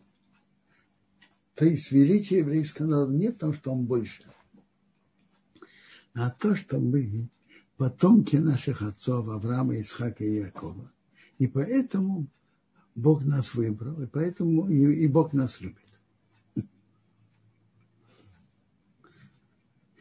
Ну, пока вопросы уже приходят, да-да, а, Меира, пожалуйста, ваш вопрос. Вы подняли руку. Шалом. Э, э, спасибо большое э, за урок. Рав Бенсон, такой вопрос у меня. Меня нормально слышно? Слышу хорошо и даже узнаю, кто говорит. Спасибо большое, Бенсон. Смотрите, вот эта ситуация с правительством, которое сейчас выбран, оказалось в Израиле у власти, и которые творят такие страшные вещи, как вот э, нам, религиозным евреям, к этому относиться, и нужно ли о чем-то молиться в этом плане, что, что, как правильно себя в этом отношении вести в этой ситуации? Значит, Пожалуйста. Это, правильно и нормально вести. Просить Бога чтобы эта коалиция быстрее упала. И, и второе, чтобы они нанесли на, э, меньше ущерба, что у них не было удачи что-то портить и делать плохое. Спасибо большое, э, Бенсион. Бенсион, тут э, со вчера человек повторяет несколько раз один вопрос. Я так понимаю, что это вопрос в целом по Аллахе, а именно, э, можно ли повесить в доме, в квартире картину с фото людей? Картину что? Картину или фотографию с э, лицами людей. Смотрите, принято, что вешают. Запрета ведь на это нет. Я вам скажу. Э, то, что написано, запрет. Вот, например, иметь полную скульптуру, скульптуру человека так и нельзя. Я помню, у нас дома папа за отцом, когда покупали для сестер куклу, то папа что-то портил. Кажется, ухо. Полная скульптура человека так и нельзя делать. Скульптура животных можно. Э, фотографию обычай, что, что делают и вешают. Во многих домах, как вы видите, и в садиках есть э, фотографии раввин во многих домах. Так, так все видят. И так это видно и Шухунаруха тоже. Это Еродея, Симан, Куф, Мемалев, 141 э, глава в Еродея. Я просто уже вдогонку к этому вопросу, если вы отвечаете. Э, а если, например, э, над Арона Койдышем есть львы для украшения, и они такие немножко выпуклые. Есть? Львы, львы. Они как будто держат корону.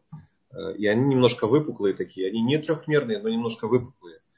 Это, это, я не знаю. Я не знаю. Даже они выпуклые, но они же все-таки не трехмерные. И кроме, а вообще-то львы, может быть, хуже, потому что это из частей, которые пророк Ехеска увидел. Но все-таки они не трехмерные. Принято да делать. То есть ни, никакой проблемы молиться в, в синагоге, может быть, я себе буду что-то... Я думаю, что нет проблем. Представлять там, например, не дай бог.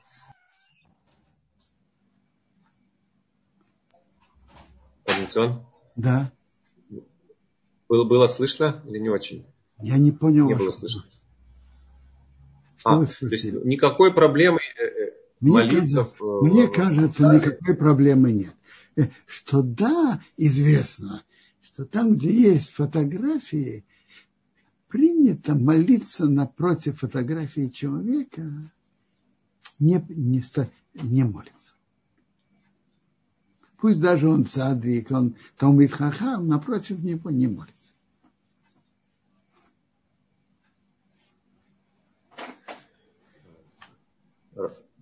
Робинсон, еще такой вопрос по поводу молитвы. Мы знаем, что в Маре, в трактате Проход, есть, э, я не помню, как звали мудреца, не вспомню, что он, когда молился, мог определить, э, выздороветь человек или не выздороветь. Э, а Рабханина Сегодня это раб... в конце, в конце да, пятого перика. Его спросили, откуда ты знаешь, он выздоровеет или нет. Если жгур от философа идет хорошо, так это он выздоровеет. А если нет, нет. Он ощущал, как идет молитва. Что я могу вам сказать? Может быть, и, может быть и в других поколениях, и может быть и в нашем поколении есть люди, которые так, мог, так ощущают. Ханина Бендейс говорил уверенно. Может быть, и, может быть, и последующее поколение можно это почувствовать. Достой... Я говорю про достойных людей. Робинсион здесь просит, просит Анна, но я не знаю, как можно, э, у нас не так много времени, рассказать немножко про 15 ава, которое в шаббат выпадает. Смотрите, 15 ава были несколько событий. Одно из событий, я вам сказал, что поколение пустыни, когда они умирали 9 ава, они еще не знали. В каждом году они копали могилы, заходили, потом э, живые выходили. В последнем году они вошли, и все вышли. Они думали, может быть, мы ошиблись в дате. Но когда они увидели, что 15 а, ава увидели полнолуние, уже точно, 9 ава точно прошло, и Бог нас помиловал, и последнее поколение так и не, не вымер. Последняя э, группа людей не вымерла в тот год. Это то, что говорит Гемара Бабасове. Приводит еще, еще причины, что тогда, э, две недели назад мы читали, что при входе в страну первое поколение, которые делили страну, так девушки могли выйти замуж, девушки, которые получали наследство, могли выйти замуж только за парней своего колена, чтобы не было перехода наследства земли Израиля из одного колена в другое. Так как раз 15 ава это было только на первое поколение. И приводится, что 15 ава э, определенного года разрешили выходить замуж девушки, получающие наследство, разрешили выходить замуж на, за парня из другого колена. То есть это расширило возможность э, нахождения пары. Есть еще объяснение, еще объяснение. Есть еще объяснение, например, одно из них, что после поражения восстания Бенкузива и последний оплот повстанцев упал, 9 ава, как мы читаем, то убитым не позволяли их похоронить. А 15 ава разрешили похоронить. Это тоже и события были 15 ава. Приводится 15 ава, девушки танцевали. И там были разные группы. Были красивые, группа красивых девушек, были группы, группы. Тогда искали пары. Э, поэтому 15 ава соответствует Шидухим. И были э, из, из особых, из особых э, уважаемых семей и так далее. И в это время искали и находили Шидухим. Поэтому 15 ава соответствует поиску пары и молитве об этом. Многие старались сделать свадьбы 15 ава, но в этом году это никто, не, это, никто это точно не сделает, потому что 15 ава это шаббат. В шаббат же нельзя ставить хупу. Робинсион, спасибо большое. У нас уже есть время или уже? Еще пару минут можно. Э, Шлома уточняет, э, а что делали с ее землей, когда девушка выходила за парня из другого колена? Смотрите, а кто вам сказал, что, э, что были нарушители? Я понимаю так. Если действительно она вышла замуж, то это перейдет к другому колену. Но ей нельзя было это делать. На то поколение был так запрет – первом поколении входа в страну. Был запрет выходить замуж за парня другого поколения. А что было, когда она, да, выходила замуж, я не, встр... не встретил, но мне кажется, законы наследства работают. Так перейдет другому наследству, но ей нельзя было этого делать. Спасибо большое. Бенцион, последний, наверное, вопрос. Дина спрашивает, Скажите, пожалуйста, стоит ли делать Авдалу для девочки, чтобы она могла есть, например, как это было в Тишабеа? То есть сделали Авдалу и дали ей выпить.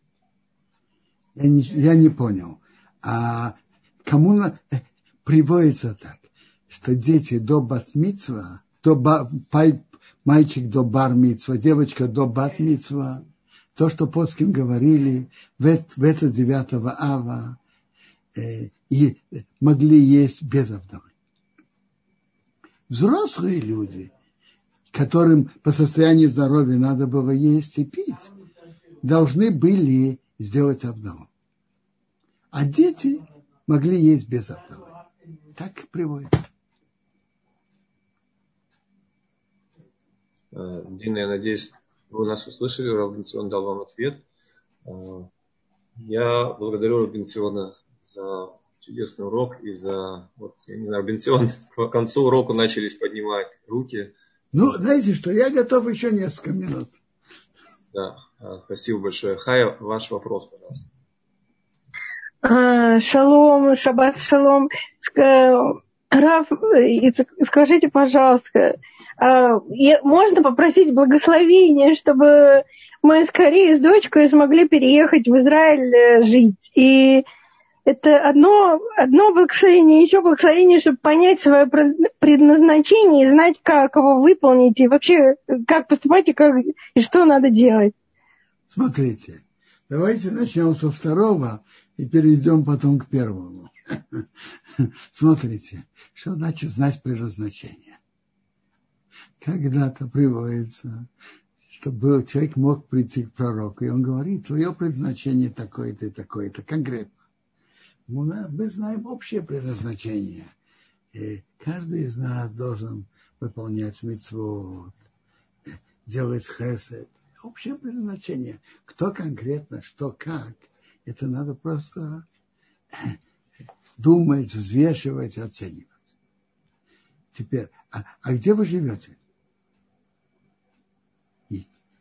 где вы живете, и надо подумать, э, что для вас таки духовно лучше переехать в Израиль. Если да. В Москве я живу, но я думаю, что да, почему-то мне так кажется. Смотрите, если это лучше, то что Бог вам помог переехать. Амен, амен, амен. Спасибо большое. Шаббат шалом. Ну вот все-таки разобраться, понять, что вот человек, вот, ну все-таки каждый человек рождается для того, чтобы что-то сделать свое, именно свое каждый. Вот как это понять? Смотрите, это не, тут нет такого черно-белое.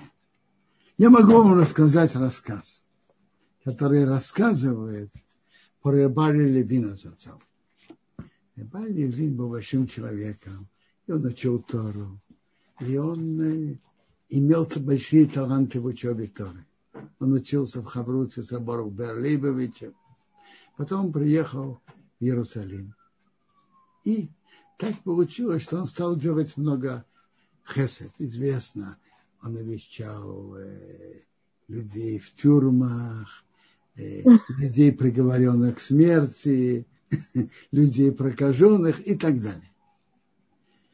И там был великий человек – и, наверное, крупнейший каббалист, послед...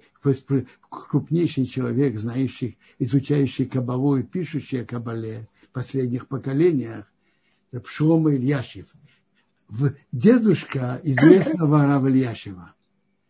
Так он э, был великим человеком. Так Рабарья Левин его спросил, делаю ли я верно то, что я занимаюсь хесадом, добром с людьми, это, это идет в большой мере за счет учебы. Так бы я больше и больше учился. Mm-hmm.